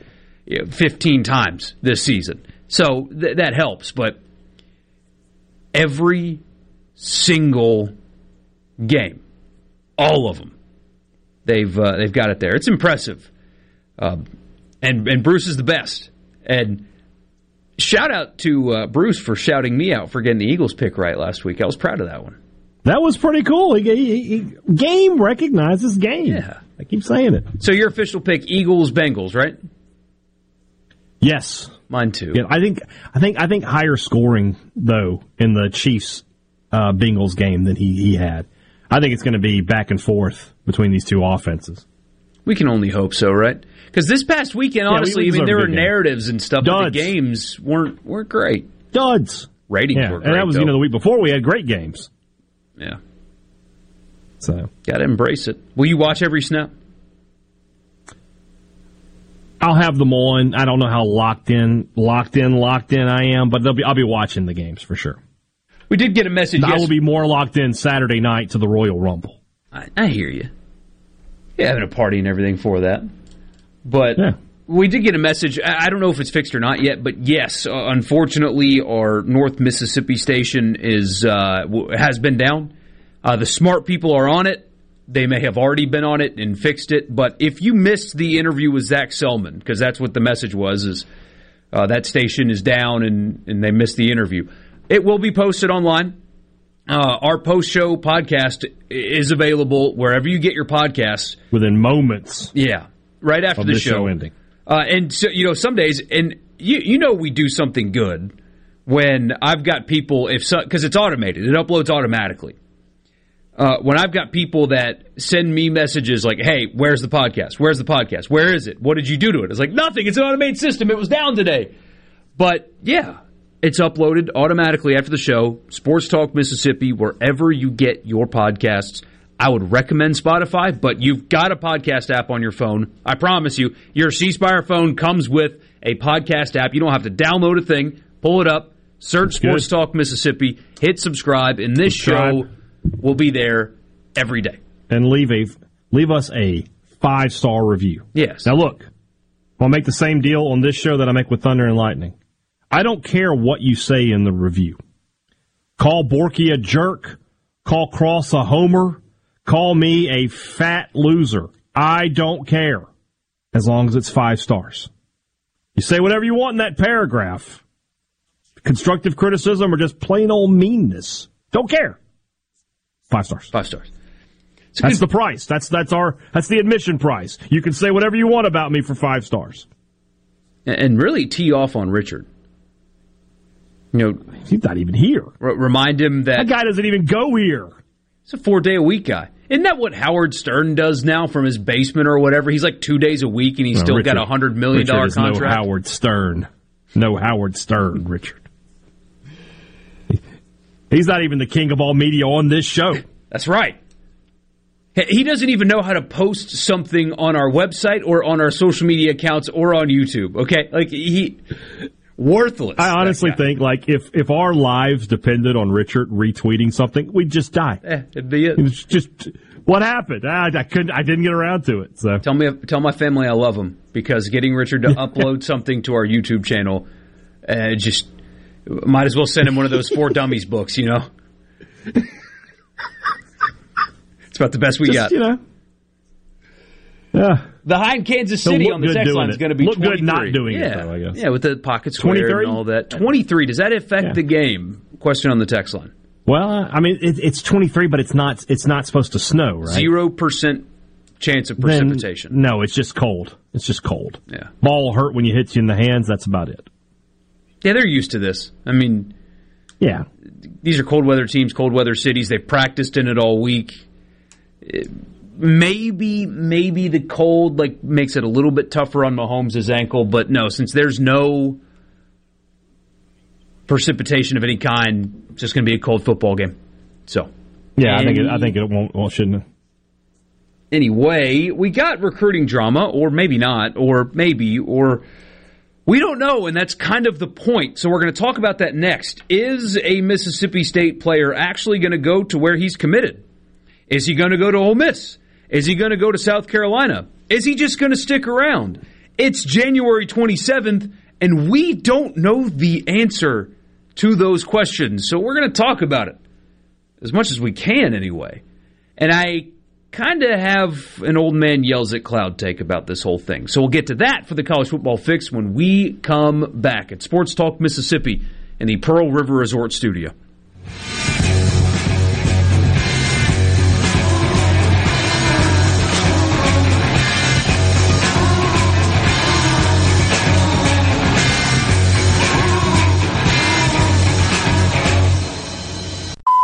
It's time for more Sports Talk Mississippi. Finally. Finally. On Super Talk Mississippi, the Super Talk app, and at supertalk.fm.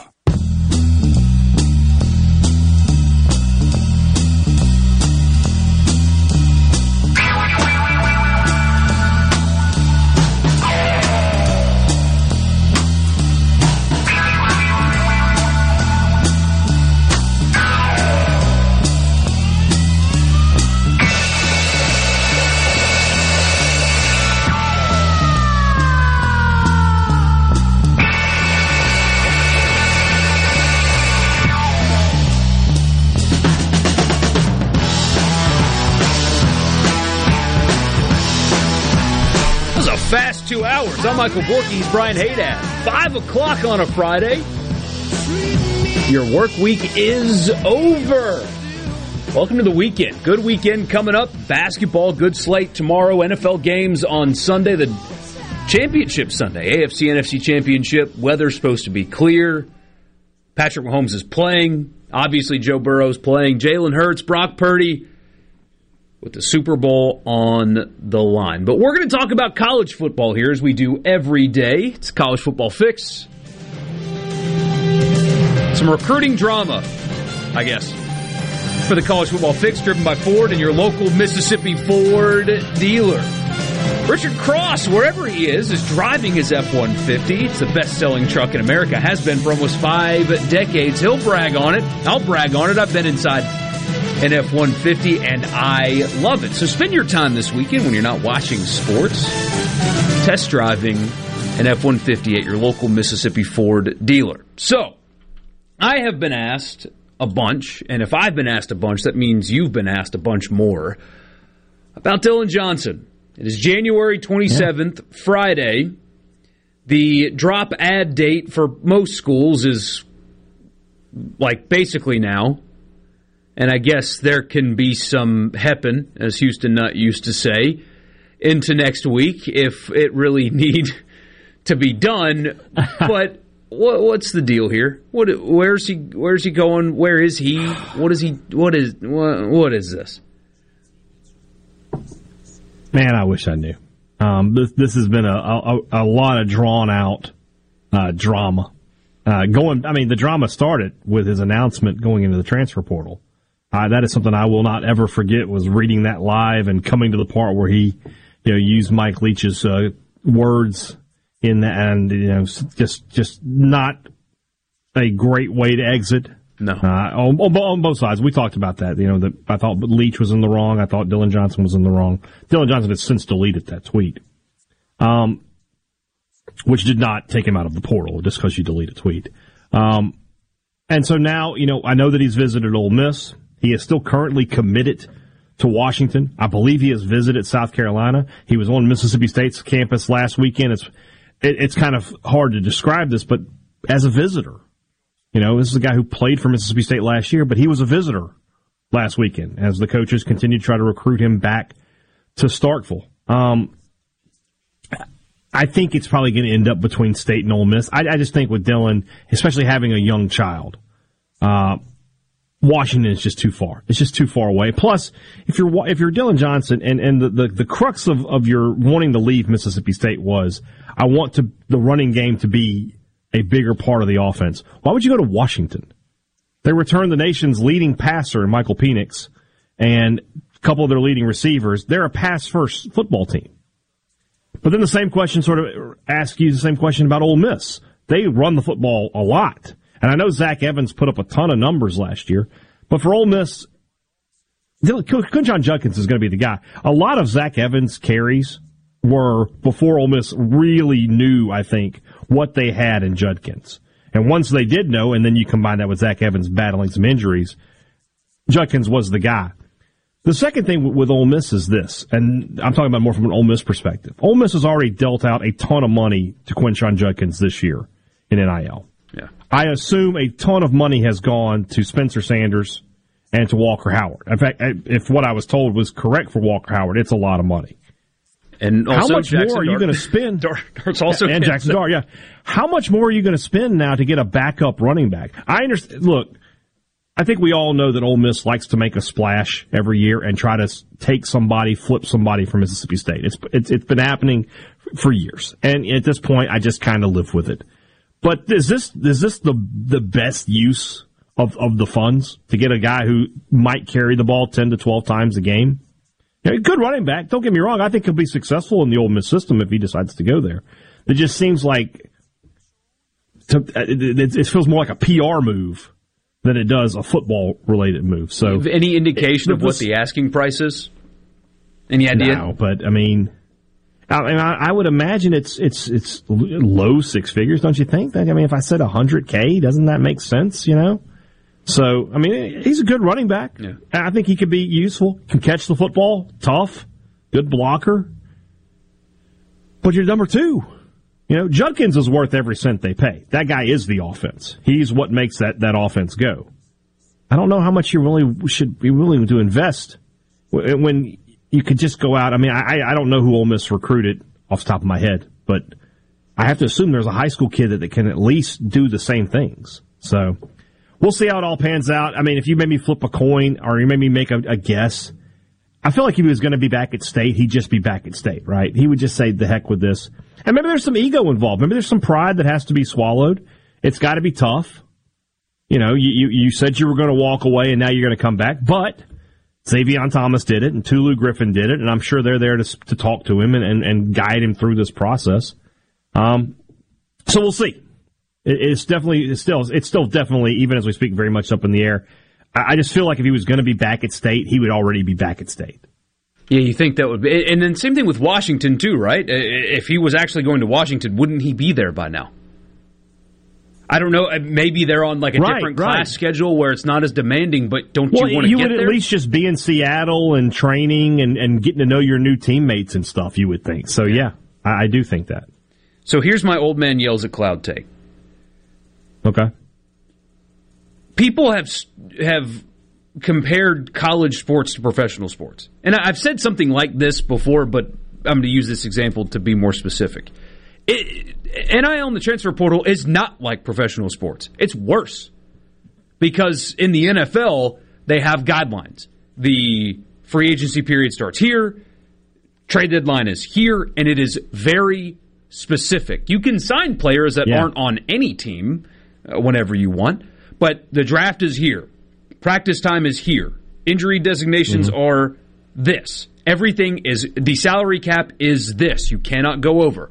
Everything is cut, clear, cut, and concise, and structured and balanced.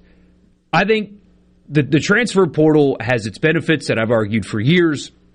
But in this case, when the portal closes, they need to add another thing. Because I don't feel bad for Lane Kiffin. I don't feel bad for Zach Arnett. I don't feel bad for Shane Beamer. They're making, what is it, $20 million a year combined? Yeah. Something like that. Yeah, I didn't mention South Carolina. Yeah. Uh, so uh, I don't feel bad for those guys at all. But you do have to come to a point where join a team or don't play football. There has to be a date instead of the portal's going to close, but you can just keep your name in forever. A decision has to be made by then. Or you can return to your school, or you don't. You, are just a regular student this spring, and then you can go back in in the portal in May. But but allowing players to keep multiple schools in limbo and it's just I'll show when I show. You have spring practice in a few weeks. It's it's, it's holding it teams be, hostage, and that shouldn't be allowed to happen. What is the 18th is the last day to go in, right? Something like that. I mean, I feel like because when when does it start? It starts in the middle of December, or like the first week of December. Because I think I feel like Rara Thomas was in pretty quickly, maybe before the SEC. It's like December fifth, I think. Okay, I mean that is forty five days. I feel like that's enough time to get your stuff in yeah. order. It should be. So when the portal closes, it, it, it, I'm not saying it needs to close both ways, especially if you got a, a, player who you, you know is clearly not coming back. Maybe that should be the, the, the exception. It should be if you are considering coming back, you have to make a decision by X. If you have not made your decision by this date, returning to your school is not an option. Yeah. You can go to other schools. You can take your visits, but your original school can can wipe their hands of you just needs structure. That's not that's not a, that's not the worst idea. No, because we we've gone we we've gone too far. I, I, I like that players have had more freedom because they've had none until recently. The the NFL right. players have a say in what happens to them, but not every say. It, it's it, it's got to players and owners have to come to a consensus. They have half the vote, basically. Right now, college football players get whatever they want whenever they want to. All you have to do is threaten a lawsuit, and boom, you get it at some point, people need to start pushing back. I like that players have freedom. I like that they can make money, but more structure is needed, and this is a perfect example of why. Because it's January 27th, and four schools think they might have this guy coming, but they're not sure. And you've got his current school, and you've got multiple people that are like making financial decisions as well. It's it's a mess, and you can really clean it up by forcing structure. The NFL has it maybe it's time to start treating college kids like NFL players. Because right now, they have a lot more freedom than the guys generating billions instead of just millions. Food Friday when we come back at Sports Talk Mississippi.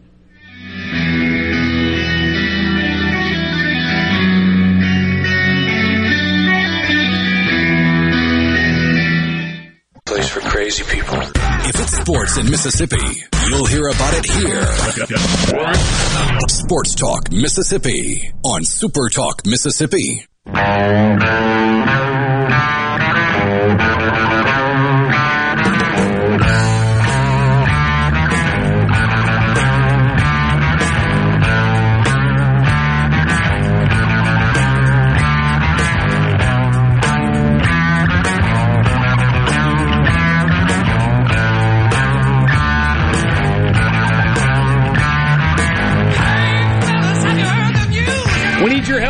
With this next segment, I'm Michael Borky. He's Brian Hadad. Send us your submissions on the C Spire text line 601 879 4395. is the C Spire text line. It's time for a Food Friday presented by Polks. Some of the most fun we have on this show, despite Bucky on Twitter's complaints last night, is talking about food Oh. and our obsession with great barbecue and cooking out. Every Friday at this time, 520, we'll talk about just that. Food Friday is brought to you by our good friends at Polk's Meat each week.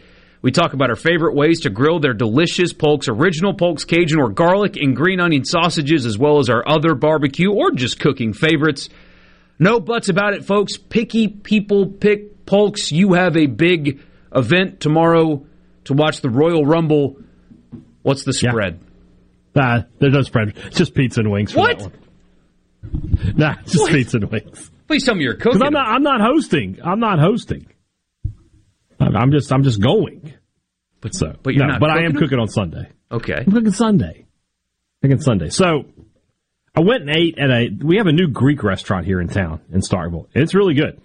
So it got me got the the wheels turning for me up there. I do a, a Greek style. It's it's pulled pork is not accurate, right? I cook it like pulled pork, but I pull it off just before it reaches that like that 200 degree mark, to where it starts to shred. And it still, you know, it still has like some, some not, I wouldn't say sliceability, but it's, it's more, it has like chunks. Yeah. So, and I have a cheat method that I use for that, where uh, I, I, I bone out the butt and cut it into you know good sized chunks and season those up. Let them get. It's sort of like the Mississippi pot roast thing, where I, I, I season them up and I let them get some smoke for a couple few hours, maybe two three hours, and then put it into a pan. White wine, olive oil, some little vinegar, lemon juice, garlic, and uh, you know some seasonings, and then wrap that up and let it stay on the heat, and it just braises in that that liquid, and it becomes very tender. And it's, it's sort of a cheat method with pulled pork. You could do you could do regular pulled pork like that if you wanted to, I guess. Just put you know your barbecue rub on there, and then throw that into the pan with maybe like a beer or something. Um, and it, it, it makes it super easy to do. So I'm going to do that with some, some couscous, and I got some. ca- I'm going to do some roasted cauliflower. Shout out to my cousin. I know he's a big cauliflower guy. So I'm going to roast some cauliflower. I got some good seasonings for that, and I'm excited. That sounds great, honestly. Should be good. Mike is smoking a 45 day dry aged 12 pound prime rib. Oh my gosh. And have fried Brussels sprouts and smoked mac and cheese as sides. Wow. Dwayne and Brandon, sorry to hear it, pal. Found out today I have COVID. My sweet wife made this big pot of homemade chicken soup for me. At least you have an excuse to, like, sit around and just eat and keep yourself isolated from the outside world for a few days. There's worse things that you could do. Hopefully, of course, that you are okay and, and all that good stuff. Yeah, but the food get looks better, good. Dwayne. Food looks really good. Keith and JS sends us a picture of kebabs with Polk's original deer backstrap, chicken, shrimp, onions, and orange bell peppers. My gosh, I love it. Meat lovers. A meat lovers kebab. oh, that looks What? great. What a great That looks idea. fantastic. So, my plan is I don't have anything purchased yet because I'm hoping to to catch it. I'm trying to go crappie fishing tomorrow, and the issue is I've had crappie before all that. I, I don't know what to do. Haven't come up with an idea of what to do if I catch enough to really make something out of it. So, goal is to catch a lot of crappie. Beetle spins, by the way. Those are the best winter. They're the best baits anytime. If you just want to go to a pond and just catch fish, just throw a beetle spin out there. Any time of year, might be bass, might be crappie, might be brim, big ones anyway. Eh, You'll catch something. Anyway, I don't know what to do though. I haven't decided what I want to do, so I need y'all's help. If I catch a considerable amount of crappie, I think the limit's 30. I'm not going to be taking home 30. What do I do with them? Or what should I do with them? Just fry them up. I mean, what else is there to do with them? The, I would, would like to be more creative than just frying them. Although fried, I mean, it's great. Put it on a po' boy and, and you're rocking and rolling. But I'd like to do something a little more creative than that. At least I think I do. I don't know, man. When I hear crappie, all I think is just fried fish. I I don't know what else there is. It's Not, uh, not much wrong with that. Cody and Petal says No. red bean sausage and rice tonight. Pot looks great. Somebody says you fry them no other way. There's got to be another way. Got to. I mean, don't get me wrong. Love love myself good fried fish, but I feel like it I feel like I want to be a little bit more creative. Especially on Sunday when it's going to be cold and raining around here, I think. Nah, I don't know. I just I can't. I'm I'm thinking through my head like, and then, you know, there's all sorts of ways to cook lots of different fish, but with crappie, I just don't know how you do it. You know, I don't know about grilled crappie. You know, that's what I'm saying. I just I don't know. There we go. Somebody says marinated in Italian dressing with ri- and pair it with rice. Lisa and Clara, shout out Lisa says uh, grilled fish tacos with mango salsa. See, this is this is what I came here for. Love that idea. Something light. Make fish tacos. Another one: baste the fillets in mayonnaise and put blackened fish seasoning and broil till brown. See, yes, sir. No, no, I'm not putting mayonnaise on on the fish. Mayonnaise on fish. No. Somebody just says fry the fish, home fries, and hush puppies. That's it. Don't overcomplicate it. There. What, what is that place in Destin where if you take a fishing charter, uh, you you come off the boat, the charter cuts the the fillets for you. You walk it into the restaurant, and they they fry it up for you on just a gigantic tray of hush puppies and French fries. What is that place in Destin?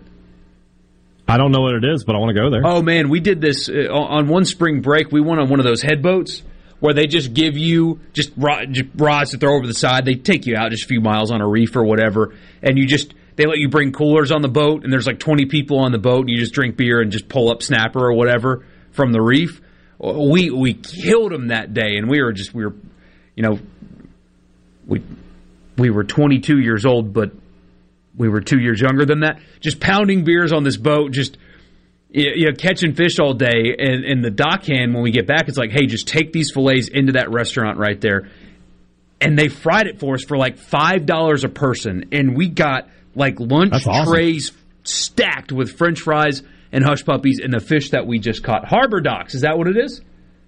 So John says that was an awesome day. Yeah, I'll never forget that. So I guess I should apparently just do the same. CJ says mayo goes away but seals in the moisture. Yeah, kind of like smoking meat. I, I guess, see. I I I I refuse to believe mayo goes away.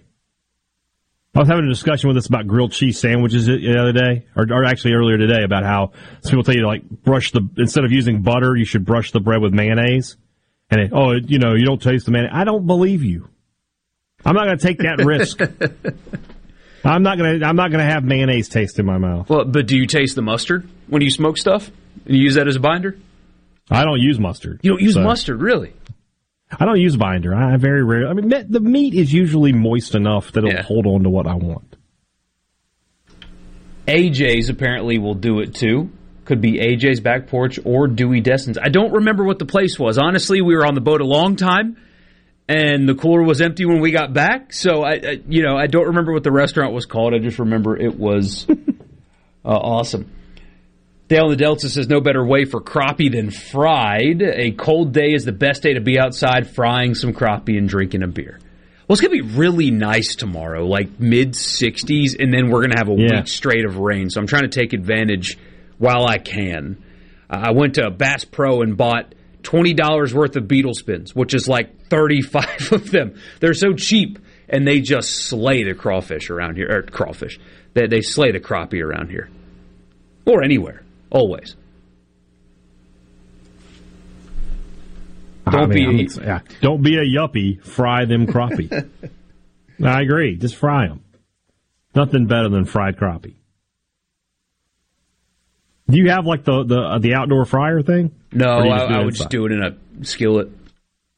Okay, Yeah, I, I wish I had something like that. I don't. I would love to have one. like a turkey fryer. Yeah, Yeah. yeah. And do some small crawfish boils or low country boils in it as well. Yeah, yeah, yeah. What bait beetle spin is uh, is what I call them. Um, let me make sure I'm telling you right. Yeah, beetle spin. That's um. Oh man, and they, they come in all different color variants, and they're like 99 cents at the store. I'm serious. They they are so cheap, and they'll, they'll catch anything. Especially if you got like a uh, like a 10 year old with you, and you just throw it out and retrieve, throw it out and retrieve, throw it out and retrieve. You will catch fish on those, all different kinds. I don't. So many people overcomplicate fishing. It's like, man, throw a beetle spin, you'll catch something. Yeah, I promise. It really is. Yeah. Keep your messages Fishing coming is simple in. at, It at is. its heart. Yeah. It really is. We'll uh, we'll keep them coming when we get back at Sports Talk Mississippi in the Pearl River Resort Studio. Sports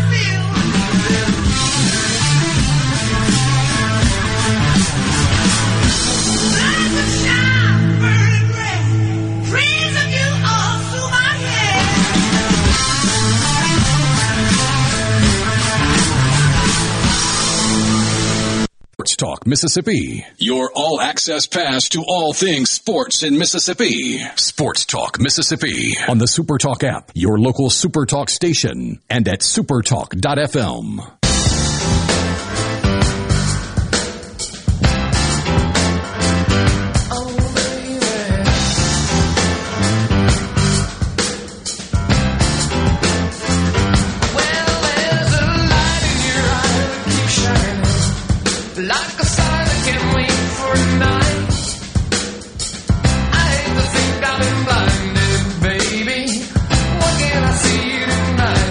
49ers fans done messed up.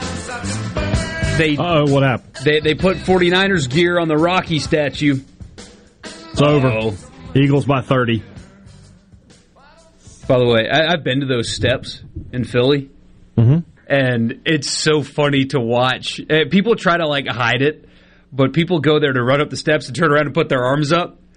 Yeah. And they do it quickly, look around and put them down like I don't want to embarrass myself, and you, you just sit there and watch. Embrace it. I know. It's so funny though. I don't know why you're there. It's so funny that a movie character got a statue. Is what I laugh at. It's a movie character. Yeah. What else? Like, what other movie relates to a city that could That's what I'm wondering. a- like, that's what I'm wondering.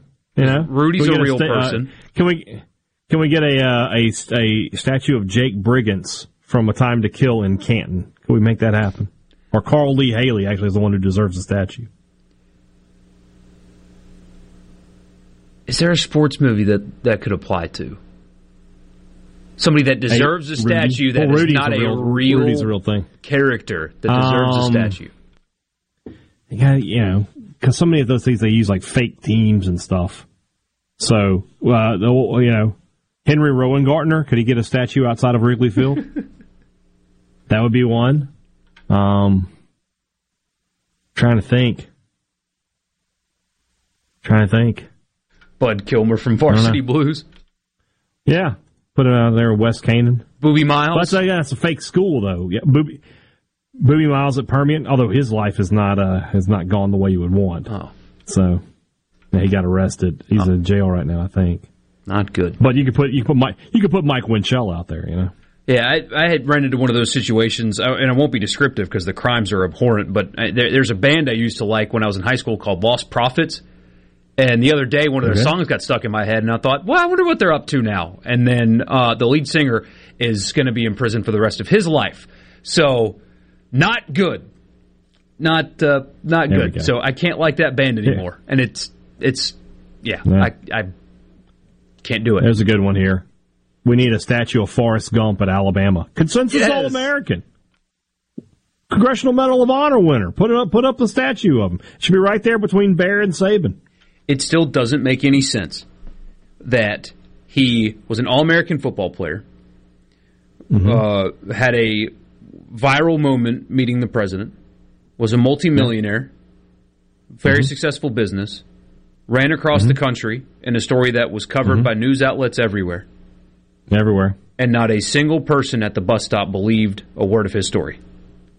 Nobody believed it. Yeah, there was ever like, oh, you're Forrest Gump. Yeah, you know? not one person I guess because believed you it. think you hear you hear stories about a person like that, and you don't believe it's like this simpleton who's sitting on the park bench with you, you know, waiting on the bus. You think it's like this larger than life Yeah. character. You know, you expect a you know all American football player, war hero. At least you expect some huge buff guy. And it's it's it's far. There was a. By the way, I don't know if you saw this. I need to find it again, but they talked about uh, Forrest Gump 2. They had Tom Hanks talking about how they, they were going to do it. And it was going to involve 9 11 or something.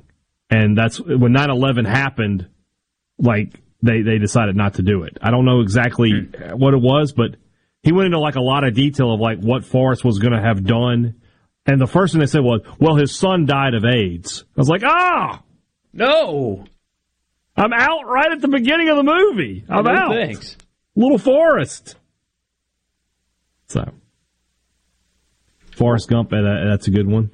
What Rick Vaughn in Cleveland would be a Imagine good Rick one. Vaughn in front in front of in front of Jacobs. I don't know if it's called Jacobs Field anymore, but wherever the Indians played, that would be. I, I, I don't want Rick Vaughn. I want the whole team from the end of the first movie where they're holding up Vaughn and they're holding up the girl actually, and it's it's Vaughn and Jake Taylor and, and Willie Mays Hayes and Serrano. I want I, I want them all in the in the statue. I want I want Dorn. I want Lou Brown. All of them. Got a recommendation for, I believe this is ceviche to make, by the way, with that ceviche, crappie. ceviche. Eh. Ceviche, ceviche is a, a Mexican raw. It's it's it's it's not raw. They take uh, fish and they like squeeze a lot of citrus over it, and that cures the fish. Yeah. So it's cooked without cooking. And so, yeah, it's huge in Mexico. Apparently, Jackson boys called him white perch. Do people really call crappie white perch? Is that? I thought that was a different fish. Some people do. Nah. I spent a lot of time catching. Let's see who No, it is a different. Fi- it's absolutely a different fish. Is it? Yes. I thought they were the same thing. Right. Dirty Harry in San Francisco. I see. I don't know about today's San Francisco. I don't know if Dirty Harry is really the message that that city's trying to send anymore. I would love it. Probably not. I would love that. Rowengartner in front of Wrigley Field would make me laugh oh, really, really hard. Throwing the underhand as well. Yeah, and I want the I want the coach. I forget his name. Uh, Rowan Speeder. Hot ice. Hot ice. Yes. So we got some people who are like mentioning people who who like said Bul- Bud Kilmer. Like there is no West Canaan High School is the problem. There's But no it- West Canaan, Texas, to put the statue in. And then you have some people who are mentioning like Michael Oher. Michael Oher is a real person. We we we, we need a real city, but a fake person. That's what we need. Yeah. I mean, just like Rocky. But how many of those are there? Because you can't So really get- use team names in most Who- movies because the uh, leagues don't license their teams out very often. Right, right, right. I was not thinking like the replacements. You have the Washington Sentinels. Sentinels. What was his name in that movie? Shane what was Falco. Keanu's name? Shane Falco. Can I get a Shane Falco statue in Washington? I don't know. That's that that that would be one we could look at. Trying to think like baseball movies. You know, mm-hmm. Rookie of the Year is like the only one. I- He had Little Big League. I don't remember what the kid's name who managed the Twins was. You could put him out there though. Oh yeah, I remember when he got super excited that his favorite player Yeah, ran out an infield single. Yeah, hard Yeah. decisions, man. yeah, it was tough. It's tough. That's a good movie though. It was a good movie. Very underrated. I feel like it gets under the radar because of Rookie of the Year. Yeah. I, I I think Nobody The remembers Little is Big the League. most underrated football movie, or maybe Very all sports movie. movie. Love it. If that movie had the NFL teams in it, it would be remembered a lot better. Yeah. Oh, I got one then. Hold on, I got one. I want a statue of Steamin' Willie Beeman in Miami. No? Any given Sunday? Yeah, but he wasn't. It wasn't the Dolphins though. I thought But it was the Sharks. That's yeah. it's fictional. It's fine. It's fine. Yeah, and Dolphins fight fictional. sharks, and yeah. Get him and and coach. Uh, oh, Tony D'Amato. You give me D'Amato and and Steamin' Willie Beeman in uh, in the same statue. we were so lame. We had that uh, football's a game of inches speech on our uh, our pregame playlist uh, in our high school games. That played in our stadium every Friday Well, Ole. Miss used to, Ole Miss used to play that uh, during the games, and so when I'd go up there every two years for a game, they, would play that. They did for a few years, and I would always make a point to stand up and yell the curse words. Because they obviously had the edited version of that, and I'd be like, "That's going to make the bleeping difference between winning and losing." Guys, crappie and white perch are not the same fish. They, they are different fish. Ricky Bobby I. I, am getting well actuallyed on the text line. Crappie and white perch are not the same fish. They are two different types of fish. I promise. The na- it, it's the name white perch is sometimes applied to the white crappie, but they are not. There is a white perch that is a real fish that is not a crappie. It just gets incorrectly attributed. Don't well, actually, me, I know this. Ricky Bobby statue at uh, at Talladega. I want if we're going to do Ooh, that, I want one. it to be him. I want him with his hands. I, I don't know what to do with my hands. I want that. Roy Hobbs. So he played for was it the New York Knights? Yeah. So you have to have that somewhere in New York. Okay, I'm down with a Roy Hobbs statue. Nobody's going to complain about a Roy Hobbs statue. Says that somebody said mentioned Jimmy Chitwood and somebody else mentioned Gene Hackman's character Norman Dale, but I don't think there's a Hickory, Indiana. Let's see. So we got fake. We got fakes. We don't have the right city because I know that that that movie is based on a real team. New but the team is Richmond, Hickory. Indiana is the town. Yeah, it's not. And there's But you 300 put, people You in could the put town. it there though. Well, you could put a statue there. I wouldn't. I wouldn't be against it.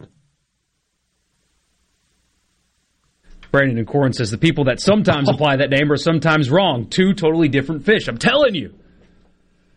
and then on the other side of our conversation, Stephen from Greenville says, "Put up a statue of Maverick at Top Gun." Now we are talking. Yes. How great would that be if there was a statue of Maverick at the Naval Combat Aviators facility or whatever it's the real name of that place is? I would. I would. That would be incredible. Oh, Ray Finkle in Miami. Laces out. One more segment with you when we come back. Sports Talk Mississippi. Don't go anywhere.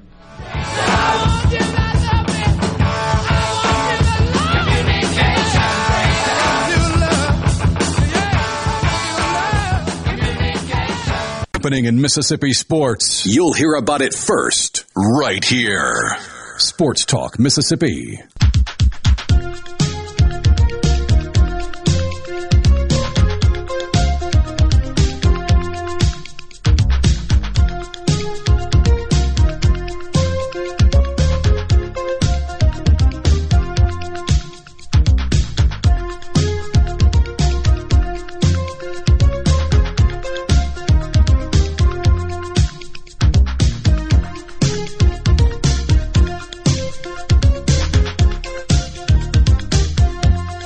All right. Vince, I got to single you out.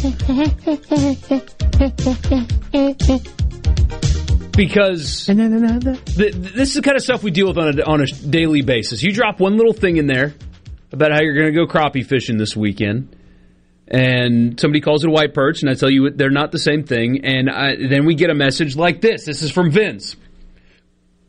Crappie or crappie, phonetically, white perch, and specks are all the same fish unless you're from South Carolina. First of all, both pronunciations of the fish are fine. Crappie, fine. Crappie, also totally acceptable. They are not the same fish, and my place of origin does not change that fact. They're not the same fish. You have a phone, pull up Google, and type in are crappie and white perch the same? Not only will it give you a description of the families in which these fish come from, and they are different, they, they are not in the same genus.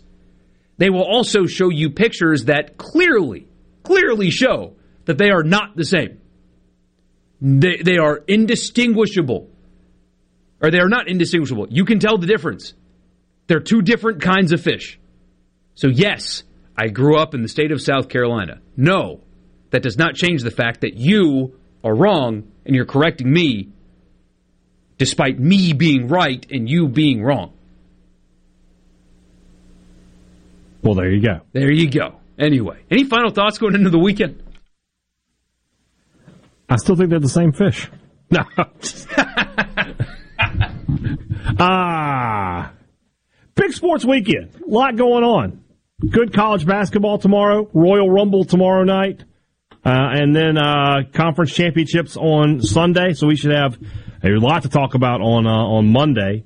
Um, and we should be set for a, for a big Super Bowl. And uh, yeah.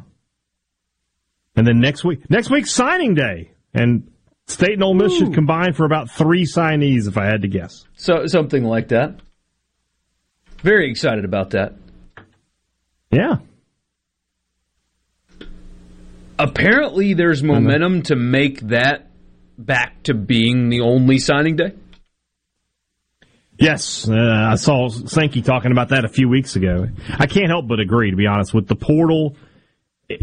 The portal and the signing day have have made it almost impossible to like run coaching searches. Now you've got to get somebody in so quickly because you want to hold your signing class together. So maybe maybe go back. You know, and I like the early signing period. I feel like it benefits Mississippi State. To be totally honest with you, but this is one time where I, I do kind of agree with the conference that it's just this perfect storm right there at the beginning of December of transfer portal and recruiting and trying to change coaches. It's just difficult. I, I get it.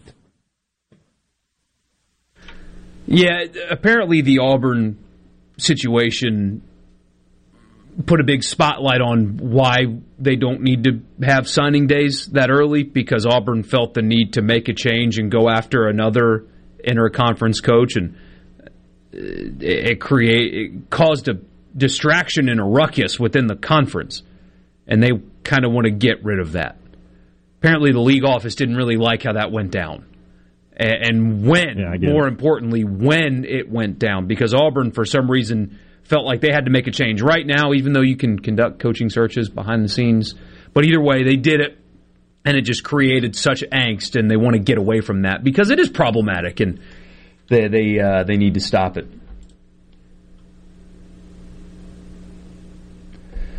Google sucks. I was a crappie guide for years. Countless Yanks called them white perch. Well, they are wrong. Incorrect. I mean, there's a scientific like application to two different. To th- those Yanks are incorrect. They are wrong. Simply put. Sports talk radio fans frequently were wrong, never in doubt. Yeah, that can can be applied to me as well. it's every day. That same here, yeah. Wrong all the time. We're not going to be wrong in our Super Bowl picks, though. Eagles, Bengals. That's that done. Eagles, Bengals. Is State going to win tomorrow? Maybe. I, I, it's hard to predict them to win, but I, they they could win. They could win if they play the way they played yesterday. They they have a good chance. Yeah, for sure. Had some fun on this Friday. Thank you guys so much for for tuning in, being a part. Don't forget to uh, follow us on Twitter at Sports Talk Miss if you have one. Also on Facebook, wherever you get your podcasts. Uh, Thunder and Lightning there as well if you want all Mississippi State every day. Rebel Report, Eagle Hour, all on your favorite podcast app. For Richard Cross, who was off again today, I'm Michael Borky. He's Brian Hadad. We'll see you guys on Monday at 3. Y'all have a good weekend.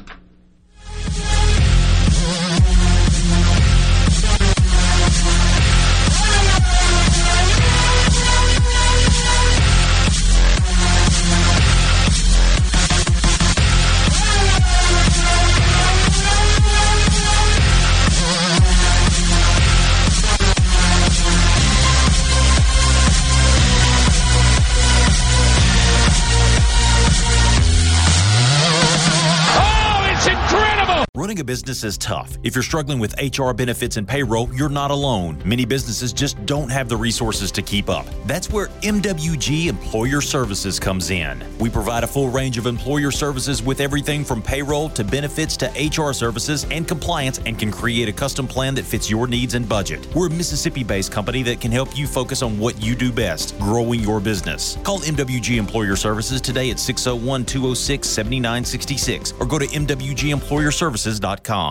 A SuperTalk Mississippi media production.